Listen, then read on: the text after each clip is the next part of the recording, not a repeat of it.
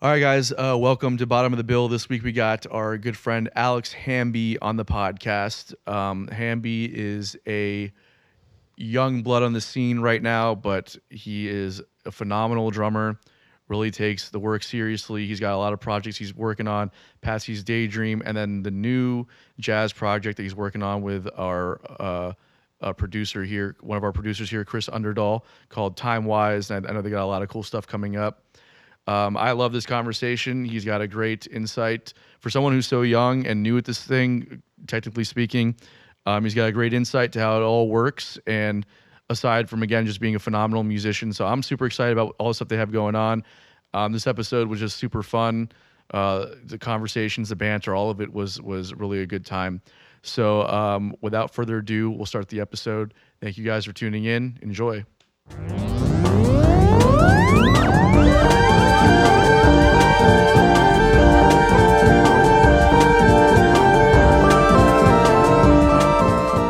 All right, guys, this episode's brought to you by Best Buds CBD Store. If you're like me, maybe THC isn't always the right high for you, or maybe the legal status of THC has you a bit hesitant to indulge.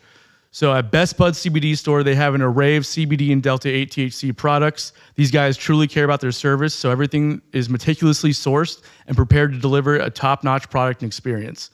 If you head to their website, you'll find all kinds of educational information regarding Delta THC and CBD. Uh, not to mention, if you use promo code BOTBPOD, that's B O T B POD, you'll save 10% on your order. This is not a one time deal. If you use promo code BOTBPOD, every time you place an order with Best Buds, uh, it will give you 10% off. That's in perpetuity forever. So head over to bestbudscbdstore.com and start saving on all of your CBD and Delta 8 products. Enjoy, guys. All right, guys, uh, we are sitting here with the owners of Kanine Social, Daniel Moffat and Ryan Irish. How are you guys doing today? Doing good. How are you? Doing good, doing good. Uh, thank you for sponsoring the podcast. Uh, the event that we did yesterday really went a long way for us, and uh, you know it was great. We had a great time doing it, and um, yeah, you guys helped out tremendously with that. You're welcome. Um, so I want to talk a little bit about Woofstock, the event that you guys have coming up. It's uh, April 15th, right? That's right. April 15th. It's actually April 14th. We have a Friday night pre party, and then April 15th is the full day festival. Oh, okay. What's going on for the pre-party? So, Friday night, we've got uh, Jason Leach and Marvel Years um, doing a Friday night show. Marvel Years. I Um, love Marvel Years. yeah. They're so good. Yeah, big time uh, show set up. It'll be set up on our uh, side turf uh, in what we're calling our Disco Dreamland. Um, Okay. So we've got a whole setup out there. Um, and what else do we need to know about that? It's a $10 ticketed event. Um, people that buy VIP tickets for Woofstock, the festival on Saturday, will get access to that as well. Um, and we'll have, I don't know, some other stuff going on. It'll also be the uh, first time that you can purchase Woofstock uh, swag. So, Oh, hell yeah. all of the gear, posters, bucket hats, all of that. Um, so, if you purchase that ticket Friday night, you're also going to be one of the first people to uh, buy some of the Woofstock swag that we sold out of last year by like three in the afternoon. Oh my God. So you guys were like, yeah. So you guys weren't expecting that last year. No, not at all. That's a good problem to have. Yep, exactly. So we we uh, definitely focus more on the, the swag and retail this year. So Okay. should be good. Cool. And so what's this Disco Dreamland area that you have worked out? What, what's that consist of? Um, so we're working with our team, um, and Chris over there at our team is really kind of headlining the uh, Disco Dreamland. Um, so we're gonna do some. It's gonna be all tented in, uh, lasers, fog machines. Uh, we're gonna have some of the the clouds with like the LED lights sprinkling through, so it'll be like a full like immersive experience Hell yeah. um, that's added to the festival this year. awesome. and some giant disco balls out there. I So, dig it. I dig go. it. So what's the, so it's it's an inter- interesting concept to kind of weave a festival kind of scenario into a dog park. What, what I've been seeing a lot of is you know the, like the the tap room dog park kind of combination, maybe some like acoustic acts playing, but you guys are doing like a full on festival. What was the uh, like the thinking behind that? And why would you want to take something like that on? That's right. So this is our second year uh, doing it, and we're going uh, a little bit bigger this year. Uh, we've been talking about doing it for four years, pretty much since we've been open. We're like, this would be cool to be able to do an actual dog-friendly music festival, right? Most music festivals, most people don't bring dogs. It's not something that your dogs want to go to. It's not geared for dogs. Our facility, obviously, Kanine Social is a dog first facility. We just happen to be doing a full day music festival. So last year was our first year doing it, uh, primarily just local bands. Um, and then this year we've kind of upped the game a little bit. Uh, like we said, this the pre party is Jason Leach and Marvel Years, two pretty big names. Yeah. Um, and then on Saturday, we've got, uh, I think, another 12 or 14 bands throughout the day on two different stages. Um, we've got a silent disco sponsored by the Icemen. Um, so we're doing like a big igloo in, in our uh, indoor space. Very cool. Um, and it's just one of those things where it's like, all right, we can create a fun event that nobody else does. I mean, it's just something that Jacksonville needs. Everybody loves their dogs, they love music, and they love beer. So throw them all together, and that was Woofstock. I love that concept, man. It's so cool. Uh, Side Hustle played last year, I think, which is when you and I met and talked about partnering on the podcast stuff. So it's wild how much it's grown this year. Like from like you said, local bands and uh, and you know rel- relatively unknown artists, and then this year you're getting like I mean, Marvel Years is like a huge act. You know what I mean? Yeah, and that's just for the for, for, the the, Friday night. So the the big names on uh, on Saturday, we've got Neal Francis headlining it. Wow. Uh, the Goddamn. DJ the DJ duo Neal Francis, uh, and then we've got Max Frost headlining our side stage. Okay. Uh, stoplight observations. Um, Vincent Antone's out. Uh, obviously, the Honey Hounds Yeah. locally are back. They're the big local name that uh, they'll they'll be part of the festival again. Uh, Future Joy's back out. Hell yeah. Um, who else? There's others that others that we're leaving out, but those are some of the bigger names that people are going to recognize. Um, but they can find all that information online and on the flyers and posters they're going to see throughout town over the next month and a half or so. Awesome, man. Yeah, Future Joy. All I mean, just Honey Hounds, all those bands. It's, it's gonna be great, man. It's awesome. Uh, where do you want people to find the event? So, uh, uh, what's the websites and the socials and all that stuff? Uh, you can go to kaninesocial.com and then there's a little link on there for Woofstock. It's got all the details, where to purchase tickets uh, for VIP tickets. It's a free GA event, so no tickets needed, but we do request that people go on there and just kind of purchase a free ticket just so we have an idea of the crowd and everything that we're dealing with. Uh, VIP tickets are available on there, and that includes free food, free drinks, VIP access, VIP viewing area, uh, entry to the Friday night pre party, all that kind of stuff. Um, and then there's a Facebook event page, obviously. All the social media for Kanine Social over the next month, month and a half will be kind of dedicated towards that. Um, so, yeah, there's just a lot of different, you know, things and, and ways for people to kind of see it. Like I said, we'll have flyers, we'll have posters for people that aren't on social media. They'll see it at their, you know, local bar or restaurant that they go into. They'll probably see flyers for it. Awesome. Yeah.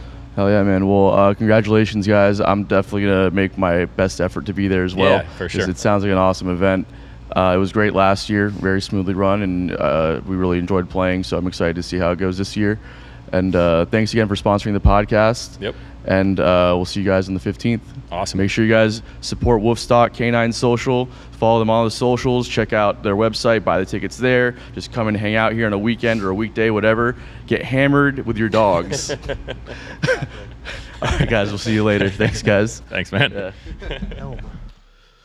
Welcome to the podcast, Alex. How you doing? Good man, how are you? Pretty good. It's good to have you here. Yeah, man. Thanks for having me. Yeah, I know it's kind of last minute. We were talking about getting you on next season, um, but then we had some. We had wildly two cancellations today, which is crazy because like you know that, like one doesn't usually happen, and then we have two podcasts in one day and they both get canceled. So Yeah. appreciate you coming in last minute and doing this. No worries, man. Appreciate y'all having me. Yeah, man. What's been going on?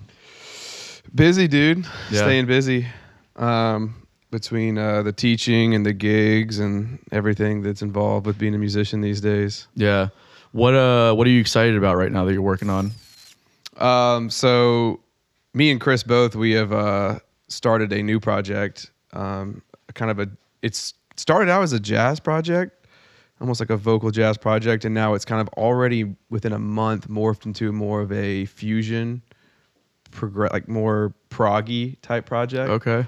Um, we've uh, we've teamed up. We've kind of like assembled an A team of just insanely talented musicians, and um, it's uh, me, Chris. We got Justin playing upright bass, and then a kid at uh, UNF named Evan, who is like a virtuoso in my opinion. And then we have uh, Jeremy, who's uh, playing sax. Oh, Jer- Jeremy Prince. Yeah. Hell yeah. Yeah. Um, we haven't, I don't know when this is coming out, but we haven't really formally announced the project yet.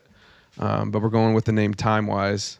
I like it. Um, and uh, it's kind of gonna be my baby, which is new and exciting because as a drummer, it's never really you're always fitting in, subbing in with other projects. So it's kind of cool that I can take all my experiences from my already young career and put them into a project and see what comes out of it. But yeah, it's been really fun.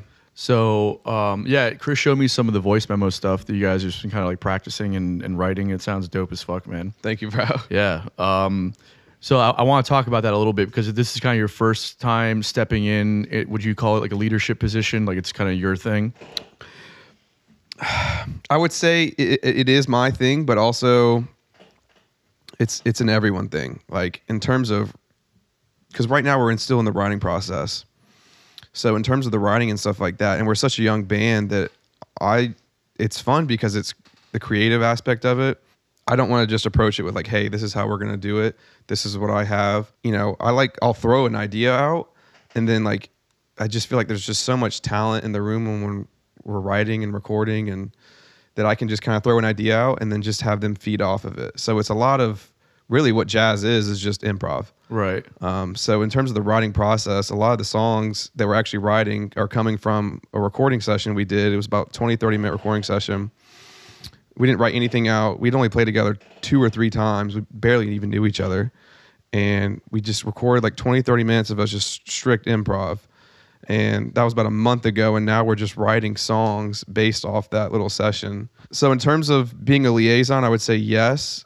But for right now, we're just still in that writing beginning process. I would say I'm not a liaison. I'm kind of just spitting out ideas and then I just love hearing the feedback. Right, right. Well, yeah, I mean, I think that like it's important. Uh, oh, welcome, Melody. uh, I think it's important when bands get together. There's usually some kind of a hierarchy as far as like you know what decisions are getting made. But to me, where the diplomacy really lies is in the creative process. Yeah. because I feel like if you're if you're playing with people in a band, then you have to trust them on some level as a as a musician, a player, and, and an artist. Yep. So like if that's the case, then you want to open up the you know you want to open up the creative outlet for them as well. She, she's gonna get in your face. And I was Mel, get out of his face.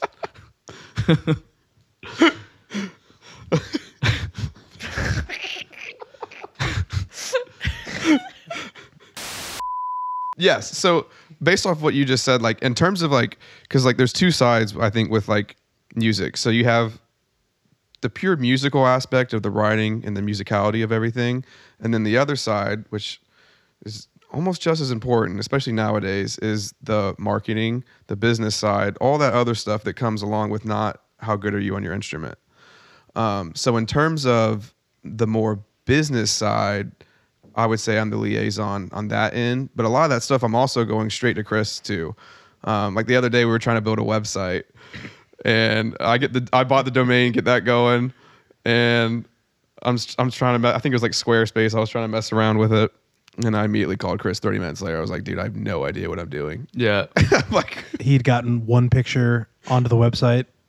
yeah. That was- I got. I got the logo and then the picture, and I was like, all right, Chris. yeah. It's like, what can we do from here? That that's a good call. You know, be like knowing what what you're good at and knowing what you're not good at, and then surrounding yourself with people that can kind of pick up, you know, where where, where your weaknesses are, and then also being able to like, being okay with delegating and knowing that it's okay to outsource some of the work to other people. So that's that's already a good call off the bat. I feel like you know. Yeah. So this kind of being your first time in this position, what are some things that you want to bring to the table on the, I guess the back end of it that you haven't seen or that you do differently than than previous projects you've been in? So so with this project, I will say we're very very blessed and very very fortunate. We have like I don't know the technical term you would call. It. We have a donor who's kind of sponsoring the project, mm-hmm. which obviously that aspect within itself is completely new to me. So in terms of everything that we're doing, you know, we're being compensated for it, which I feel like it's not, but it should be industry standard. When you're driving 30 minutes to rehearsal and you're rehearsing for three to four hours, I feel like, you know, as a musician, you should be getting compensated for that in some way Yeah. Like even we had a Kalani rehearsal, Kalani and the Vibe rehearsal. Like we got compensated with food, and for me, that's perfect. Yep. that's great. Um, so with this project, we have a donor, so we're getting compensated very well with it. So in terms of that, it's kind of new for the entire everyone that's in the band. We're a quintet. We got five people, so it's kind of new for everyone because we're basically operating in a land that not a, a lot of musicians get to operate with in terms of we don't have many financial limitations. Essentially, like you know, in terms of other projects I've been in, it's like, well, we're no, we're gonna have to insource a lot of what gets done on the business side. Where now with the finances that we have backing us, we can outsource it, Right. which is insane, and it's it's truly a blessing. So a lot of it, like, try to trying to answer that question, like a lot of it is like unknown because I've never been in a project, and I've also never worked with anyone that's in a project that has a backing like that. Um, so what does it look like, you know, being able to just basically, you know, hey, we need this done. Okay, well, we don't need to insource that. Okay, cool. We can outsource it. Like it's it's new. It's new for everybody. Yeah. Um, so it's interesting. Yeah. But it, at the end of the day, it truly, truly, truly is an absolute blessing. And I like, and that's just the business side of it. So the music aspect is also another blessing. Like I'm just I'm playing with insanely talented people, and it's just awesome. Like I don't know, like the, with jazz, it's jazz fusion, prog. That's all the kind of stuff that I'm I'm into. Um, drumming and elsewhere, that's what I listen to. But it's really just, in my opinion, it's just a conversation. And when I get to like rehearse with these guys, and like I said earlier, like I kind of just throw out like a little idea and hearing their take on it and hearing this person's take on it, and oh, he wants to do it that way, and then he wants to eventually get to this. Like it's just very, it's just cool being a liaison, but like hearing the creative side of everyone else that's in the project. It's very very cool. Right, right. Well, it's, it's what makes it fun. It's a collaborative thing, and then especially when you when you get along with the people that you're playing with. Oh yeah, um, and then that uh, helps too. yeah, and then and then the next step of getting along is like trusting them as musicians to have like a, a good instinct as to what to do, right? And when you when those things fall into place, that's like an almost that's that's like a, like a unicorn type situation. Absolutely. You know, it's usually like somebody, you know, there's there's there's dynamics that don't work out. People argue, or like you know maybe you all get along, but maybe you don't trust somebody or their, their instinct musically. So it's like there's a limitation there. Yep. Or you know the finan- the financial thing as well. So it's like having people that you trust that you like and the financial backing to kind of do whatever you need to do to make the thing happen Yeah. that's such a rare especially when you're not in a city like la or new york or nashville where you have labels doing that you know Yeah. so that's awesome. And I was going to say another thing is like um, me and the the donor for the project. He's a he's a business guy. He's had multiple successful successful businesses, so he's very in touch with the business side of things. So me and him have plans to go up to Nashville and uh, meet with a top entertainment lawyer up there and work out a lot of the contracts and stuff like that. Because at the end of the day, do we all trust each other? Are we all? I mean, me and Chris are essentially best friends at this point. We hang out every day, Every single day. every single day. God bless you. And yeah, and with the same with the other guys, Jeremy and all the other guys. So it's like in terms of like the business side again, it's like right now we're like we're all cool with each other. We all have a great dynamic. We're all very tight. But you know, you never know what's going to happen down the road when you start playing bigger shows, and you know your Venmo goes from hundred dollars to thousand dollars. Well, then your true personality starts coming out, right? Especially when you got a bunch of young cats that are 24, 23, 22. Two of the kids in the band are still in college at UNF in the jazz program. And then you got Chris. And then you got Chris, Old man Chris which you got to always watch out for. Yeah. So, so like with going to Nashville and meeting, you know, this lawyer guy, that'll be a connections, and b we can work out contracts where it's like, hey, this is what we're expecting to get if we do this kind of thing. This is, you know, we can kind of, it's almost like a security blanket. Yeah, totally. So like in the beginning, it seems silly because it's like, dude, we're all best friends, we're all hanging out, we're all making great music. Well, it's like, okay, well, a year or two from now, when money's you know going this way and you know you may have other people hitting you up for gigs and you're getting more exposure as an artist and with us being young like these kids don't you know gig out like kind of like we do. Um, so you just never know but it, the sense of having a security blanket and um, working with our donor to kind of secure that like back end of the business side is is pretty cool. Yeah, well, th- that's a good thing to dig into because the idea of being friends and having a good time and just you know innately trusting trusting the people it's like that's one thing but the thing is is that there are so many scenarios that start to unfold as the thing gets moving and to have clear established lines as to what the boundaries are and what the expectation is Yep. is super important because that's a good way for your friendship to to not be anymore right Yeah.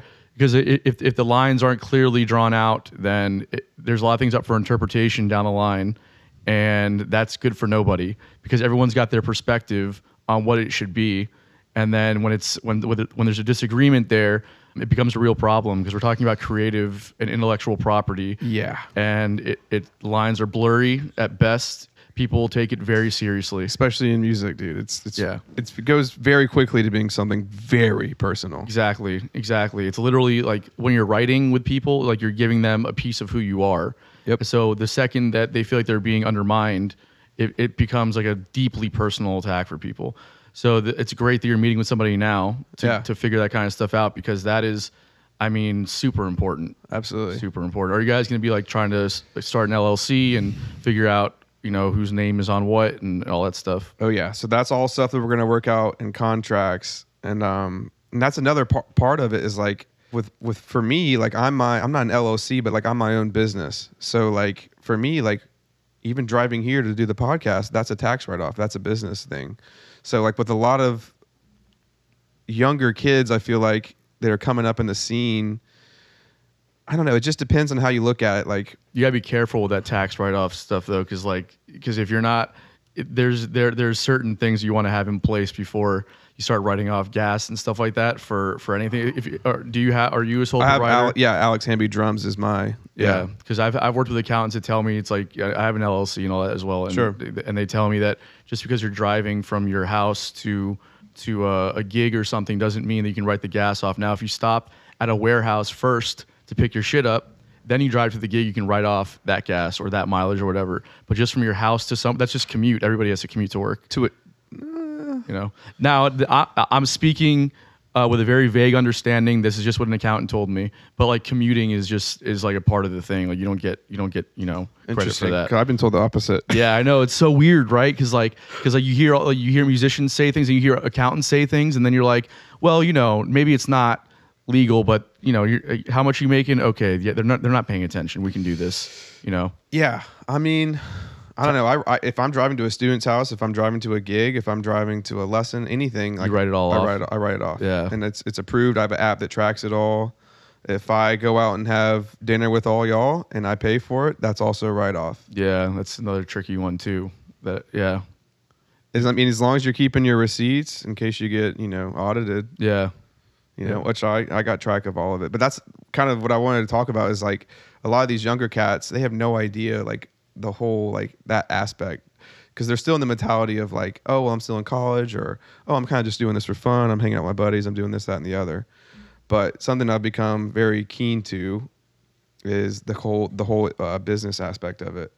Um, because it is. So I'm not sure about the whole tax write-off thing 100%. Yeah, I'm just doing what my accountant tells me to do. I, I you know what, man. I have a sneaky suspicion that nobody knows what they're talking about. Even accountants. It's like, Even the government. yeah, exactly. It's they like, tell you like estimate how much you made this year and then tell send us that and then they tell you it's wrong it's like well you don't even know how much Yeah. i made this year unless i report it It's so it's so weird, man. I don't know. I, I just I try. I mean, I'm on top of it as much as I can be, but it's it's uh it's it's a lot to. That's the hardest part for me is keeping track. Not just keeping track. That's easy. It's just like knowing what you're allowed to do and what you're not allowed to do. That's where it gets tricky. yeah but you're right it's like aside from the tax stuff that stuff is just that that's complicated and whatever but there is there is just the overall business side of it like you have to think about you know what you want to do with music and if you want to write and create then what avenue are you trying to go down with that and then figure out how it's done the right way because this Yeah. idea of just like pissing into the wind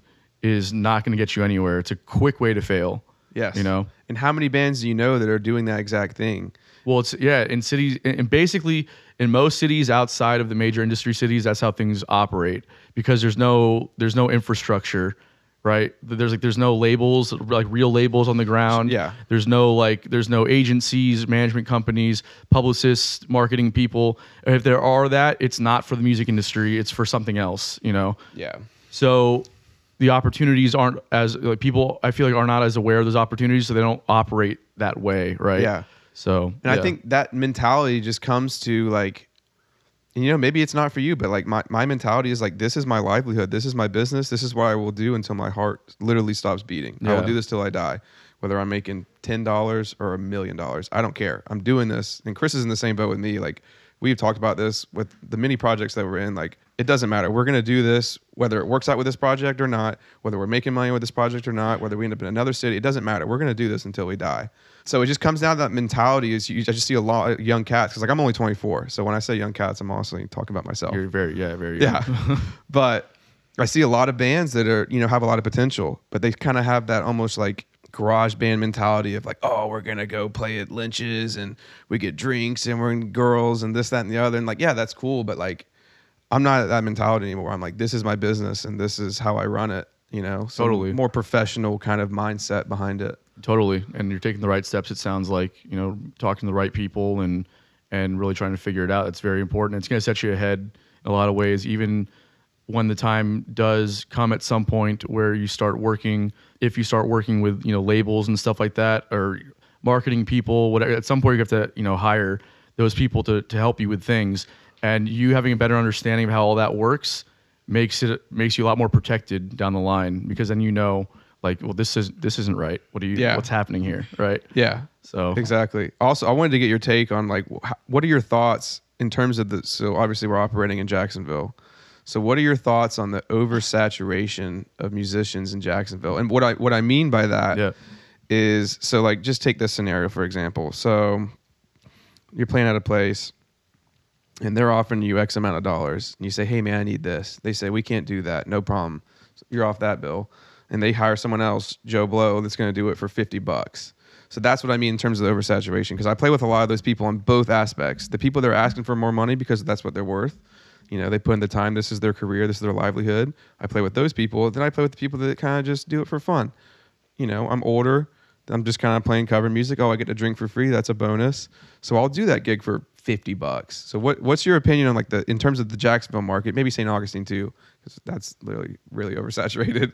What is your opinion on like the oversaturation? um i don't think it's a problem of over, oversaturation i think it's a problem of the opportunities that exist in these places right so if you think about the kind of gigs that we're playing a lot of the times which are bar gigs right Sure. and you're getting paid guaranteed rates whatever that is is what it is and the thing is that the stakes are very very low so you don't need to be that good to, to do them uh, so what ends up happening is that if you're a great musician or a great artist and you say i don't want to work for that price there's no leverage that you have because the stakes are so low for the kind of gigs that you're playing. So somebody else, a talent buyer or a bar manager or whoever it might be, will find the kid out of college or whatever um, that will work for half the price and maybe bring their family, their friends, and because they don't really gig that much yet, and like they'll the, the bar makes money. It's all Sure. this stuff, and the music is half-assed, but it doesn't matter. The bar sees sees their bottom line being met.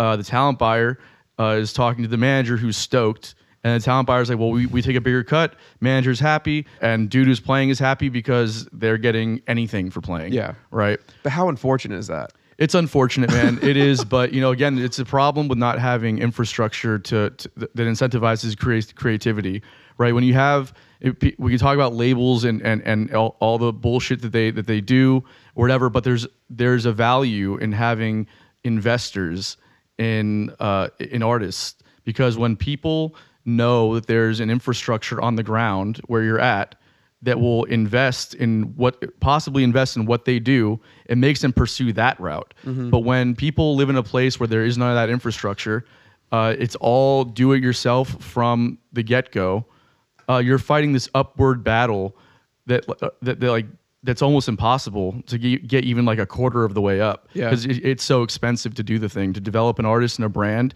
it's so expensive. So what ends up happening is that people just do the closest thing to that which is play bar gigs Yeah. and the stakes are just so low it doesn't command a high value it just doesn't you know Yeah. It's and un- that's that's something I've had to learn the hard way. Is like, and we were talking about this before, but like just those some of those gigs where you just know you're a fly on the wall, yeah right? Even when we were talking about playing like the jazz game and stuff like that, like cool gig, great opportunity. Tell your parents about it, cool. But like even still, you know, you're playing for two hours and nobody gives, nobody cares, you Right. know. And we can name we could name bars for the next hour. That's the same thing. But it's just because, like I said, I'm only 24, so I got my upbringing as most of us did with playing those bar scenes, playing the cover music, and I found out really quickly, like promoters, managers, you know, companies don't care how good of a musician you are. Right. They truly, and that hurt. That was a hard pill to swallow. Yeah. It's, Oh, you practice this much, and you have this many students, and this is like what you, this is your true passion. Okay, well, we don't care. We're gonna hire this guy that plays four chords and can play ten songs right. because he's gonna do it fifty bucks, Totally. which is insane. That was a hard pill to swallow for me. Do you, I feel like if you're playing in bars for a living, it's under the guise of music industry, right? Because you're playing Yeah. music. But to me, really, you're just operating in the bar industry. You're just a different arm of, of the of the restaurant or bar industry because no one's there to see you. They're Sure. They're, they're they're there to maybe you know have drinks, eat some food, and if you're playing songs that they like that they know. Don't play an original song, God forbid. play songs that they hear on the radio and just do that. Well, okay, like, would you consider a jukebox a part of the mu- music industry? Because other than just like distribution that, that it offers, it's really not, right? It's just it's just in a bar. Yeah. So you as a person, you're basically a bartender. The people tell you what they want to hear, they respond, and you supply that, right? Yeah, that's no, you're 100 percent right. And like coming up in that scene, it was just a, that was a hard pill to swallow. It was it was it was. I mean, I realized it very quickly. Yeah. very quickly. Especially when you go around, you see the other bands that are playing this, that, and the other. So what's the alternative for you? What do you want to do then? Do you feel like you can Get out of Jacksonville. Well, I mean that's that's that's a valid point. Uh, but You then we have examples of people that that kind of have built careers here. From like JJ Grey is somebody. Um, I would use. I, I don't like using Derek Trucks as, as an example because of his lineage, and then also Yeah. because like he didn't get discovered playing the Jacksonville bars. Let's be honest, dude was touring around the world at 12 years old. So yeah, that's insane. yeah. So I don't give him like. I mean, I'm so stoked that he's from here and that he gives this place. Uh, he, he represents this place, but I can't give Jacksonville credit for him, right? Sure. So, so, but there are, but JJ Grey, you know, we can we can talk about that a little bit, but like there could be something to be said about building a brand from a city like this, just being based out of here, but like going out touring and going other places and building it that way, right? But then there is something to be said about being on the ground in LA, New York, or Nashville, where the industry is really at. Yeah. Right? So what do you think? so in terms of my career and the bands that I operate and work with, I see everything as like a stepping stone. So like the bar scene is just a stepping stone to the next thing. Mm-hmm. So like my mentality as, you know, you know, I'm I'm like 21, 22 years old getting to play a box, a cajon at a gig. Like I'm just stoked to be able to like do that. And then like I said, like I see everything as a stepping stone. So from there where you're going at, okay, now I'm behind a drum set. Okay, now I'm playing at, you know, some of the lesser known bars, maybe for not as much. And then I'm playing at the more known bars for a little bit more much. And then the next it's like it's all a stepping stone. So for me, I think I'm not I'm not gonna diss Jacksonville. I'm not gonna diss the scene here. I love Jacksonville. I was born and raised here. I feel like every kid when they're in like high school or in college should work at retail, right? Just to learn how to communicate with people, get off their phone and deal with customer service. Mm-hmm. I feel like as a musician, every musician should have to put in the trench gigs at the doing the bar work. Oh, a hundred percent, and we can even make a, a closer analogy to that, which is just working service industry in general, because you're literally in in a bar or a restaurant. We basically are in the service. We, industry. th- that's what I'm saying. Like that's that's what the job is. We're, we're we are not operating as bar as playing in bars. We're not operating within the music industry. Like like the money that we're making is based off of bar sales uh, or restaurant sales, whatever it is, whatever uh, re- revenue we're generating for the place that we're at is a bar or a restaurant. It in no way circulates back into the music industry unless whatever ASCAP and BMI have their fees that they charge the Yeah. bars, whatever. But like, but I've said I've always said that like it's super important because you, you can't discount the bar you. gigs. It molds you. You can't discount them because like, first off, you get your chops, you learn how to deal with shitty people, and you learn and you get humbled every day every single gig. And it's important as a musician because you because like you can be just a little a little bit good and get your ass kissed because Yes. it's literally like 90% of the people in the world can't do what we do right? Even at, at a low level. So to be out there at bars giving it your, your all especially as a great musician and having nobody acknowledge you is important. And and honestly, I'd rather put that grind in on the lowest of low doing those gigs than like being 24 and been playing at the, the top places because that's when you see that's when you see a lot of flaws start coming in. If you immediately jump from nothing to a whole lot of something, you're going to see a lot of things go sideways. Look Well- at every pop artist, look at every, you know.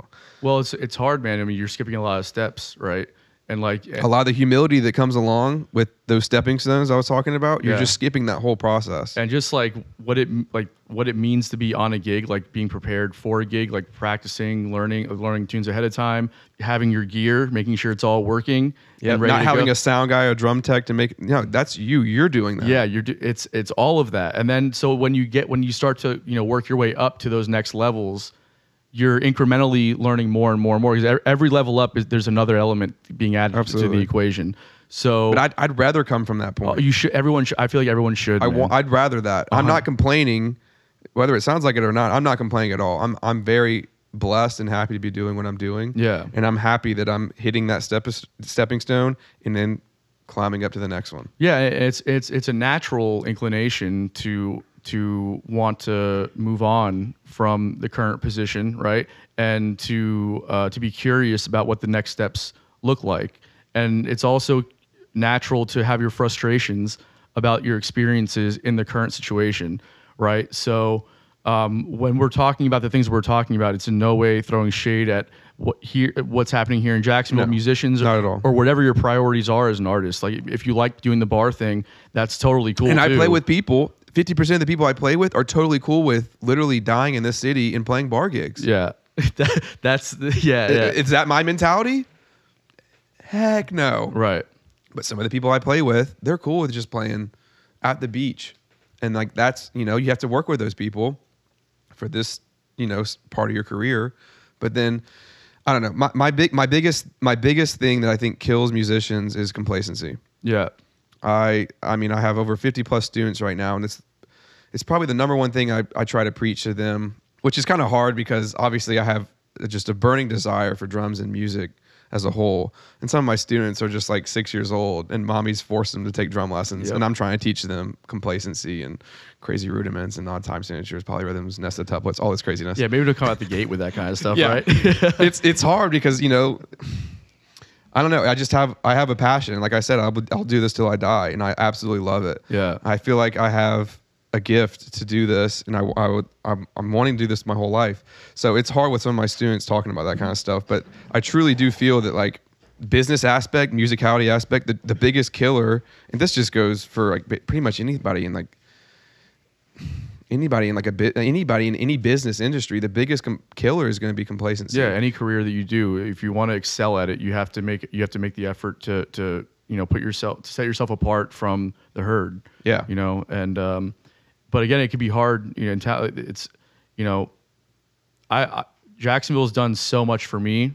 Same. as a uh, as a musician. I I moved here from South Florida, and because I it was it was Where in South Florida? uh, Miami Fort Lauderdale, uh, Fort Lauderdale area Okay. a suburb in between, in between both Pembroke Pines is what it's called. Okay. Kind of navigating between Miami and Fort Lauderdale. Really, Miami when I, when I was first getting started. You know, it was it was a lot, and I didn't really know where I fit in. I was like not very good, you know. And then I How, how old are you at this time? I was like 20, 21 when Okay. I first started. I started. I got started a little late as far as like professionally playing. Sure. And then when I was like, I started joining some bands at around 23 is when I joined my, my first time, my first full time working band. And then 24, I, I went from playing a couple bars to getting picked up to go, to go on tour around around the country and through Canada and stuff. So I was a year into playing like really professionally, and I got picked up for a tour, and I was not ready for that, like just as a player. Sure. Right but I shedded a lot and I, and I, I did the work. And then when I was when I was 25, uh, you know, we, Chelsea and I moved to Jacksonville, and um, this city, you know, it welcomed me to, the jams. You know, I was it was instantly like I was.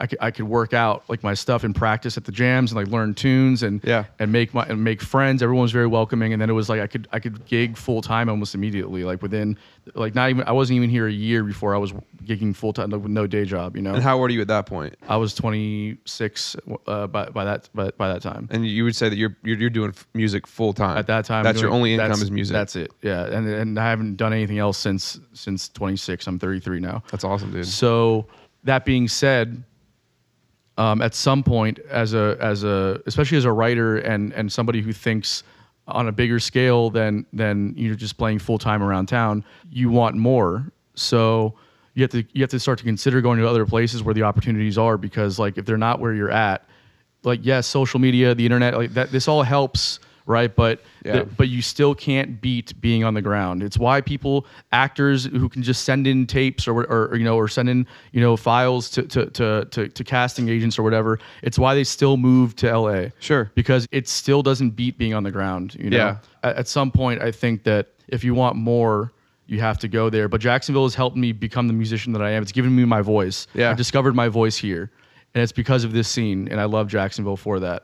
Did you ever get into teaching or anything? I've done it a little bit, man, but you know, the, the, like the point that you were making about basically babysitting six year olds, like I don't, I don't have like the patience for it, and it's and it's not even like uh, you can't like be mad at a six year old No. for it. It's just I take it very seriously, and I don't, and, and I don't want to have to like sit there and reteach the same thing over and over and over again. Uh, and I don't want, I don't want to get frustrated with the kids. I don't want to get frustrated, with the parents, so I just don't do it. You know. Yeah, it's it's hard because like I don't even know what the percentage would be, but I would say sixty percent of my students, you know, it's one of those things where it's very clearly forced. Right. But then the 30, 40 percent that it's not, it makes, up it all for worth it. Yeah. It makes up for it, and that's coming from somebody that I, I feel like I have a heart for teaching. I love teaching. Yeah. You know, and that's honestly, not, it's nothing against you, but like that's not something that's for everybody. No, totally, I know man. a lot of insanely talented musicians. They have no business teaching. Yeah. no business teaching. It's one of those things where it's like I, I like teaching too, but you know, my disposition is to you know, I, I want to know that that whatever I'm instilling in, in somebody is, is getting heard and and- Absolutely. because like I've worked hard for the information that I know um, and and for the for the ability that I have on the guitar uh, which I'm a mediocre guitar player but I know more more than most people who don't play the Oh, instrument yeah. so it's like I want to, and I like talking about you know business and like all the like I, I, I like instilling that into people. You know, if, if there's anything that I can like help people with, I love doing that kind of stuff. Yeah. That being said, it's hard with with, with kids. You know, it, it's just it's it's hard for me with kids. Like It that. is. It is. Um, I was gonna say like like the when, whenever I have my first lesson with a student, honestly, it's it's more or less about the parents than the kids. Yeah, when, that's- you, when you're talking about That's the bigger thing Kids. for me. Yeah. But something I try to make a point of, um, because I'm teaching at, so I'm teaching at three different schools in Jacksonville, and I also do private lessons. And the private lessons is really where I find like that's where I excel because those are the kids that really want it, Right, the right. parents that really want it, and the parents that put in the time with their kids. But the point I was trying to make is like, off the get go, I make sure the parents understand that whether we're doing a 30 minute lesson or an hour lesson or what have you, bi weekly, once a week, the lesson is a lesson. The practice it happens throughout the week. So when, that when you come to the lesson, you have questions prepared. This isn't like the lesson isn't practice. Right. The if the last time, and I've lost a lot of students because of this, and I'm honestly thankful. Like I made it very clear that like if the only say I give you an assignment today, and the only time you practice it is the next time you come in. You didn't put any time with it. You didn't even look at. it. You haven't opened your book. You haven't touched your drumsticks. Mm-hmm. Those are the students I don't care about, and those are the students that I lose. And those are the students. It's, it's fine. Like they go to the wayside. But the students that stick around, and even if it is just once or twice, maybe three times a week for 15, 20 minutes, the the real reason I love teaching is because when you can get a student who maybe isn't hooked on music, maybe isn't hooked on drums or piano. I also teach piano. But if you can hook them on the idea that if you just spend 15 to 20 minutes a day with this and then they have the next lesson and then you can instill in them and like this is how much you've grown. You know it's like with anything like i tell my students all the time with like with sports. So a lot of my kids are obviously involved with sports. If you if you're playing football and the only time you touch a football is on a tuesday practice are you going to get very good? No. But if you're putting in gym time if you're going if you're throwing you know if you're playing with your friends if you're hitting a couple practices a week the time in a week you know, in seven days that you're exponentially getting better at what you do, it's insane. And when you get a student to realize that, that is kind of how I found the key to getting them to continue that cycle of practicing and putting in just a little bit of effort. So I'm curious, what um, two part question. Okay. Have you have you utilized uh, video for practicing uh, to show so students can see their, their progress? And number uh, two, if not, what what what what like what techniques do you use to get them to realize that? Okay, so with with when you take anything like learning, whether it's school or music, there's a couple different ways you can approach it. And something I try to find out very quickly with my students is are they a visual learner or an auditory learner? Um, and sometimes, you know, the parents, I'll ask their parents just off the get go, and their parents will say, okay, well, in school setting, they're a visual learner. Well, music that always doesn't transcend over. So something I try to do very quickly is find out do I need to put notation in front of the student or do I need to have, you know, be, be, be playing this stuff and sending videos and stuff like that. Another thing that I always tell um, parents and students that I'm really, really, really big on because I'm a part of both is there's two there's two things with music. So there's the theory side with the notation, reading music and all that.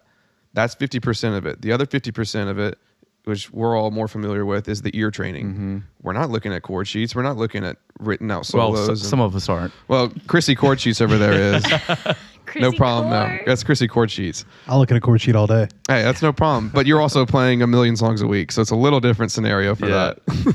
so what I what I tell my parents and my students the first day is I teach both, right? Because I know a lot of teachers that are you know decent teachers. Some of them are great teachers, but they'll only teach you one. They're only going to focus on ear training and picking up stuff, which is which is great. But the other side of it, that also they go hand in hand. So if you can get both of them down and have a teacher that teaches you both the music theory, the notation, the rhythmic ideas that are going on on a paper, and then you have the ear training. Those will always coincide. And there's also there. I mean, there's legendary players that literally, if you throw them a chord sheet, they have no idea how to operate Oh, with that totally. Yeah. you know but they can they have the best ear in the world Yep. but it's like when you when you're dealing with a kid and a student it's like i want to teach you both Mm-hmm. so in terms of that i try to learn very quickly if they're a visual learner or if they're an auditory learner but if they are an auditory learner i'm going to preach both so i'm going to send them home with the sheet music and i always tell my parents like please please please if your child has questions on the home i don't like calling it homework because for me it's just fun it's practice Right. practice isn't homework it's fun Yeah. but if they ever have questions, I, I, I sent a video out to um, a student I have. I'm teaching at school in Jax Beach, and now she's going to start doing private lessons with me. But Uh-oh.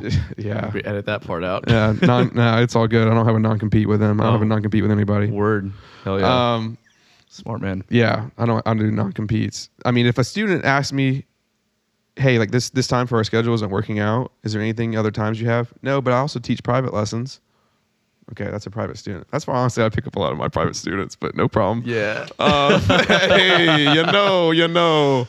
That's why you work at the school so you can pick up your private students and actually make money. But Oh you didn't hear that from me. Yeah, well, they did though, right? Cause Yeah, but the they did. so- You know, that's a little uh, uh, secret if you get into teaching. Work at the schools, um, and then nonchalantly mention that you do private lessons and Uh, you'll drive to their house. and that's then- our Instagram clip for the week. Uh, what school do you work at? Make sure we tag them. And I'm not telling you any of the schools I work at. No problem. I'll send you a list.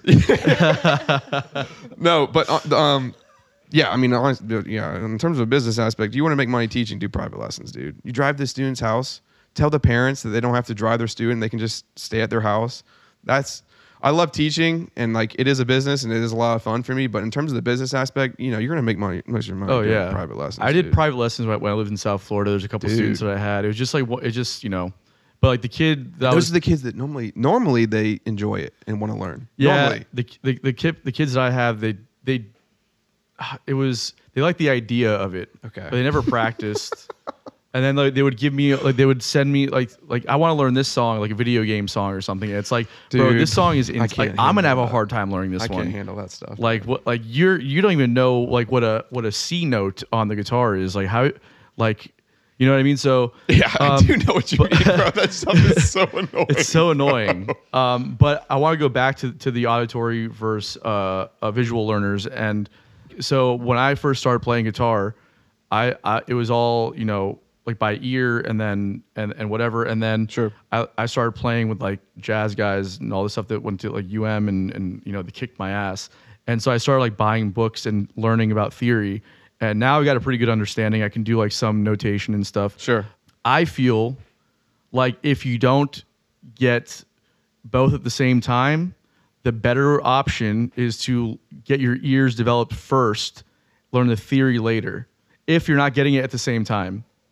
Because what happens, I feel like, is that people get too wrapped up in the theory of it Okay. and it's like especially like on guitar where i have like friends that will you know multiple people that, that will map the fretboard out Sure. and so here's all the different ways you can do this one thing and it's like mm-hmm but then when you're playing all you're thinking about is that map and you're not you're not considering anything else and that's the problem is that like when, when, you, when we get into like things like blues and jazz It's a feel. It's it's a feel and there's things that are going to be happening that aren't necessarily going to be so um, cut and dry right so you know with jazz it's a lot of a lot of uh, you know a lot of harmony that's that's implied or that's just like you know a lot of like like shell voicings and stuff where Sure. where we're using uh, notes as passing tones to get Yep. to for, so like and you're, then ta- you're talking about theory right now. Yeah, yeah. You're not talking about ear. Right. uh, I mean, it's a little bit of both, No, but- that's what I'm talking about. It's a theory right right now, Okay. right? So then we're and then with, blues, you know, there, there's a lot of bending stuff, and sometimes it's like in, sometimes it's out. Yep. There's, there's It's phrasing issues. microtonal, kind of gets in there, but Yeah. it sounds good. It sounds great. And there's phrasing stuff that happens. It's kind of hard to notate because it's like you don't really know exactly where it's at.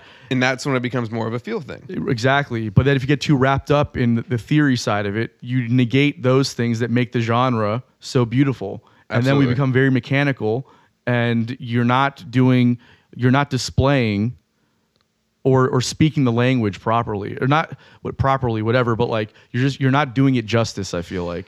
I 100% agree. 100% agree. And that's once so my point A would be like once again like it's it's a 50-50 thing, but I think the level that you're talking about with like all the stuff that you just mentioned is not stuff that a beginner player is going to pick up on. Right, but that's why I'm saying. If you're if you're if you're learning both at the same time, that's ideal. Yes. But for, but but for for those who are not, right, it's it's important to I think get your ear developed first, right? Okay, I would agree with that. You Absolutely. know, like like don't worry so much about learning. Like, like, let's say let's say that you've been playing, you know, two years, right? You know Mm-hmm. no theory. Your playing is kind of getting there. Like whatever you're, you're sounding Technique, Yeah, yeah. your technique's getting there. You're sounding okay. Like you can hear a song and you're kind of getting what's happening, but not totally yet. Sure. And then somebody says, "Hey, you need to learn theory. That's going to help you." And then it's like, "Okay, cool, I'll do that." Well, what ends up happening is that you you start to, this because this, this is what happened to me. Okay. Is that is that you get you get too wrapped up in in what you're supposed to do, quote unquote, and not um, what your what what your natural inclination would be because you stop trusting your ear because you just became aware of all the shit that you don't know about, right? yeah, that's I yeah, that's interesting. Um Because music to me is about instinct and intuition. absolutely. So you have to trust that. And when you start thinking about all the things that you don't know, you stop trusting that because you believe that you don't know what you're doing anymore, sure. right? Ah, man, I just to me the the theory though is what you can have in your back pocket and is allowing you to do more. So I don't see it as much of a and I'm not saying that you're seeing it this way. I I, I never see music theory as a hindrance in any way. Right. Well, because It's only going to help you. you, you learn both at the same time? You did. You, you like you went. To, you you got lessons. You went to school. Yeah. uh, for music. Yeah. So like when you're consuming both of those things at the same time, It has to be a 50-50 split. You can't have a teacher that's I mean, it, it just if you look at a kid, their attention span is literally 10 minutes. Mm-hmm. So if you're just trying to push theory and notation to them, they're done. I mean, if, I mean, hey, if, if you're trying to lose students, that's a great way to lose students. Yeah. Push theory, notation to them the whole time. Never talk about you know the stuff they want to. They, the kid wants to learn ACDC. Okay, well I'm going to make you transcribe that.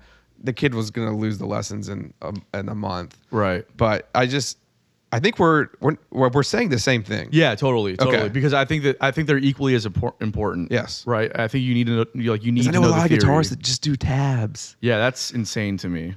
I, I, I can't. I, I, and I'm saying that as somebody who doesn't really read sheet music, right? Like, True. I, I, if if you show me the sheet music, I can tap the, the, like like like what's happening. I can like you know rhythmically like like like Sure. clap it out, and then I can tell you what the notes are, right?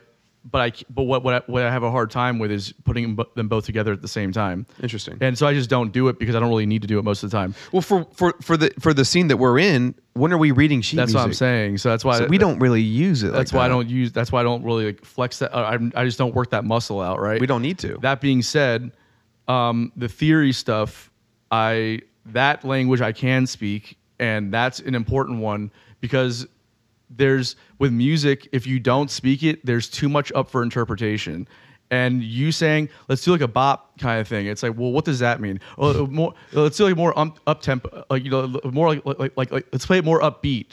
It's like, okay, well, if you don't know what you're talking about, if you don't know like the language, you probably mean let's play it faster, right? But I don't think of that. I'm thinking literally on the upbeat, right? Sure. If, if you come from that world of just theory, like then you're literally thinking on the upbeat.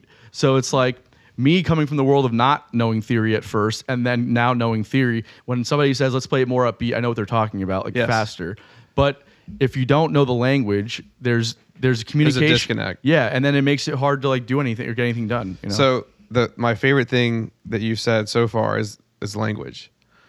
I, I, I love that term because I, I mean even as I said earlier, like music is just a conversation. It's me saying my language and then I'm listening to your language and then we're having a conversation. Right. As, as speci- specifically with the jazz stuff, but with anything, Anything. any jam night you go to and you call it a tune and people are going to play the tune, you're just speaking language. Mm-hmm. Um, so that's and that's something else that I try to like improve upon my students is like this stuff is just here to help you. This is just I'm building up your repertoire, your language. Like just compare it to like I don't know, being in fifth and sixth grade and you have to write a paragraph essay, you know, and you're using too many thes and ands and this, that, and the other. Well, can we improve those adjectives or whatever you have with some bigger words? Improve your vocabulary, improve your language Right. to just make you a better player. And something that I actually just started doing last week. I had a I had a guy I was playing with um, two or three weeks ago at a gig, and he we were kind of chatting it up, having a, a few drinks at the bar before the gig, and uh, he was asking me because I, I you know he he knew I was a big music theory nerd and I'm a huge transcription nerd and whatnot, and he was asking me like not not in, in the sense of like a get rich quick kind of theme of like how do I get really good at music. It was kind of more or less along those lines. Yeah, know Like how do I how do I really improve on my instrument in a short amount of time? Kind of like that. Yeah. Not exactly what he how he worded it, but something that I've and I'm I'm preaching to the choir. I'm preaching to myself. So this is something I just started doing is really getting into transcribing. mm-hmm. And I've started doing it with my students too. And I've started really like for this jazz project with Time Wise, I've really started to transcribe my parts because I've noticed when I transcribe, and all transcription is is getting out what's in here onto a paper. That's all it is. Can I play it? Sure, no problem. I'm getting out on here onto paper, and and just through the process of transcription and okay, is this an eighth note? This is a sixteenth rest. This, that, and the other. That's going to get you a better player. Totally. But then in terms of once you once my favorite part is once I get it down on paper with drums, you know, we're working out, okay, is this the right foot, right hand, left hand, paired, all the rudiments, all this, that, and the other. That's what we would call in the drum world sticking, right hand, left hand, what's what's hitting what at what time. Once I transcribe it, I really love the process of once I get it down, switching it up, like and seeing where else I can go. So in my head, I can kind of quickly do that, but on paper, I can kind of long term, s- like write out a groove, write out the sticking, write out the counting, and I, I'm, I'm this is not for like basic like mm, ah mm, ah. We're obviously not going to try to transcribe something like that. Right. This is for your more okay. I'm trying to write a groove in five eight, and I'm trying to write some nested tuplets, and I'm trying to write in some 30 second or some 60 64th notes. So this is some more complicated stuff. But I've noticed that transcribing it, and this is why I told that kid, I'm like, dude, you want to get in.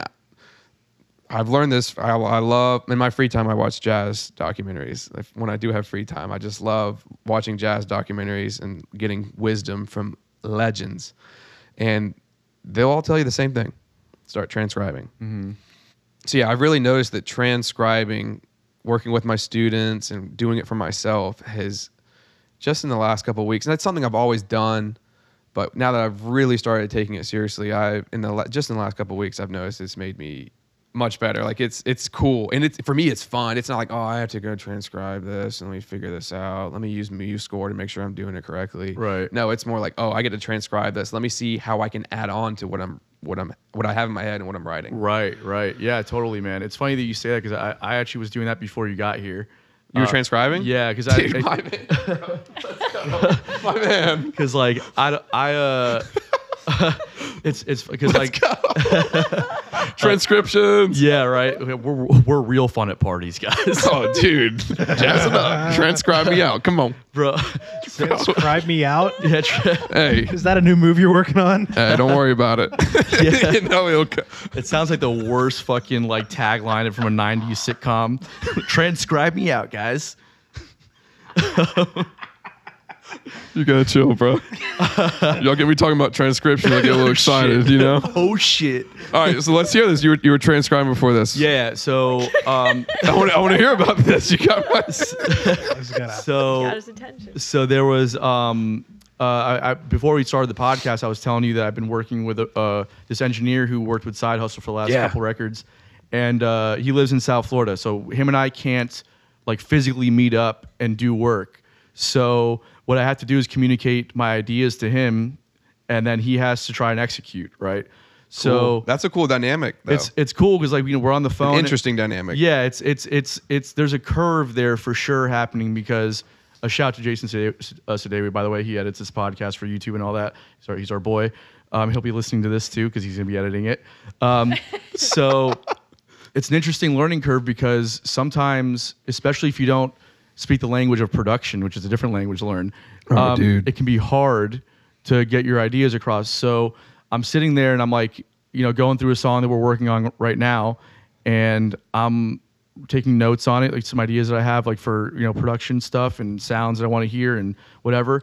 And then, um, uh, then I'm hearing a good melody over the song. Okay, let- let's try this melody, and I'm I'm t- literally typing out in a document like, I want to hear uh, this. I want to hear this uh, D sharp. That's gonna be a quarter note, and I want to hear uh, this phrase here with these notes, and that's gonna be um, there's gonna be a a, an, a, a dotted uh, quarter note rest here, and then this is to come in on the end of three, and then we're to do, uh, and it's to be this pattern, but they're, gonna, and that's to be eighth notes, right? And I'm just like, bro, just Hmm. write it out. You know what it is. Like you just told him what it was. Yeah. Why don't you just write it down on staff paper? So And he, he'll understand that. yeah, yeah, because he he he like studied classical music. Oh, so, dude. So like he he'll he'll look at the music and pr- um, I I'm gonna assume that you're gonna know Jay because um I don't know he doesn't like play a lot anymore, but I would imagine that he still ha- can like visually understand what's happening. Sure. So I just sat there as he bro, just fucking write it down. So I got I got some staff paper out and I just like started notating it and I was like when I started doing it I was like this is help like just I don't know how to I don't know how to describe how it's helping me, but I can tell you right now that I there's a there's something that just makes sense now. Yes. After doing this exercise, literally, I don't write sheet music. I don't read it. Sure. But, but like just doing this one exercise, I'm just like, that was amazing. Like, Yes. You know what I mean? So I, I get what you're saying. It definitely Yes. helps for sure. Chris, what's your take on that transcribing? Um, man, I it was one of the biggest things that kind of gave a jump for me when I was at UNF. There you have it, like, folks. um, you know, I studied with James Hogan, and he like had a bunch of theory to give me, but then he would show me all these players, and I just had no idea what they were doing. And Uh-huh. like my assignments would be like, all right, go play me th- his first take of the solo. You know, like go go play his first chorus of it or something like that. Okay, now we're now tr- when we're, so this is another thing with transcription. Are we talking about learning something, or are we talking about notating This is, something? this was notating. This Okay. was like you know it was like an exercise on like and and I had to play it too. It wasn't just For- like so, so using ear training to transcribe. using ear training to transcribe Dude, Right. that, and dude, then that put would it make you on the so instrument. good. And honestly, man, in terms of transcription, I was doing that for a long time. And then once I got out of school, I stopped like doing so much physically, like Mm-hmm. transcribing it. But something I picked up recently is I'm trying to like make uh, music lessons of just like little songs that I like and promote them on like short form, you know, social media clips. But selling or like transcribing stuff and essentially selling lessons of these things that I'm working on. Dude. So part of that was like writing a solo out, just like me playing it, composing it, and then turning back around and transcribing myself. Yes. And that was one of the wildest things that I've done in like recent memory is like all these licks that are kind of now part of my bag, stuff I do on Yes. on the regular is like what is the actual written notation of what I do almost every night? And it was it kicked my ass for maybe like I don't know, a solid 3 or 4 days of just like trying to Yeah. notate something that I play 10 times a gig. You know, it's just Yes. something I lean on as a crutch almost. It's like damn, that's that's a little that's deeper. So like even taking the time to like go back on stuff you play and kind of understand your own vocabulary a little more is is, Yes. is wild. That's so true because you recognize the patterns, right? When, Yeah. when, when you can, when you spell it out, it's like anything else. Like when you're reading, you know, a book or something.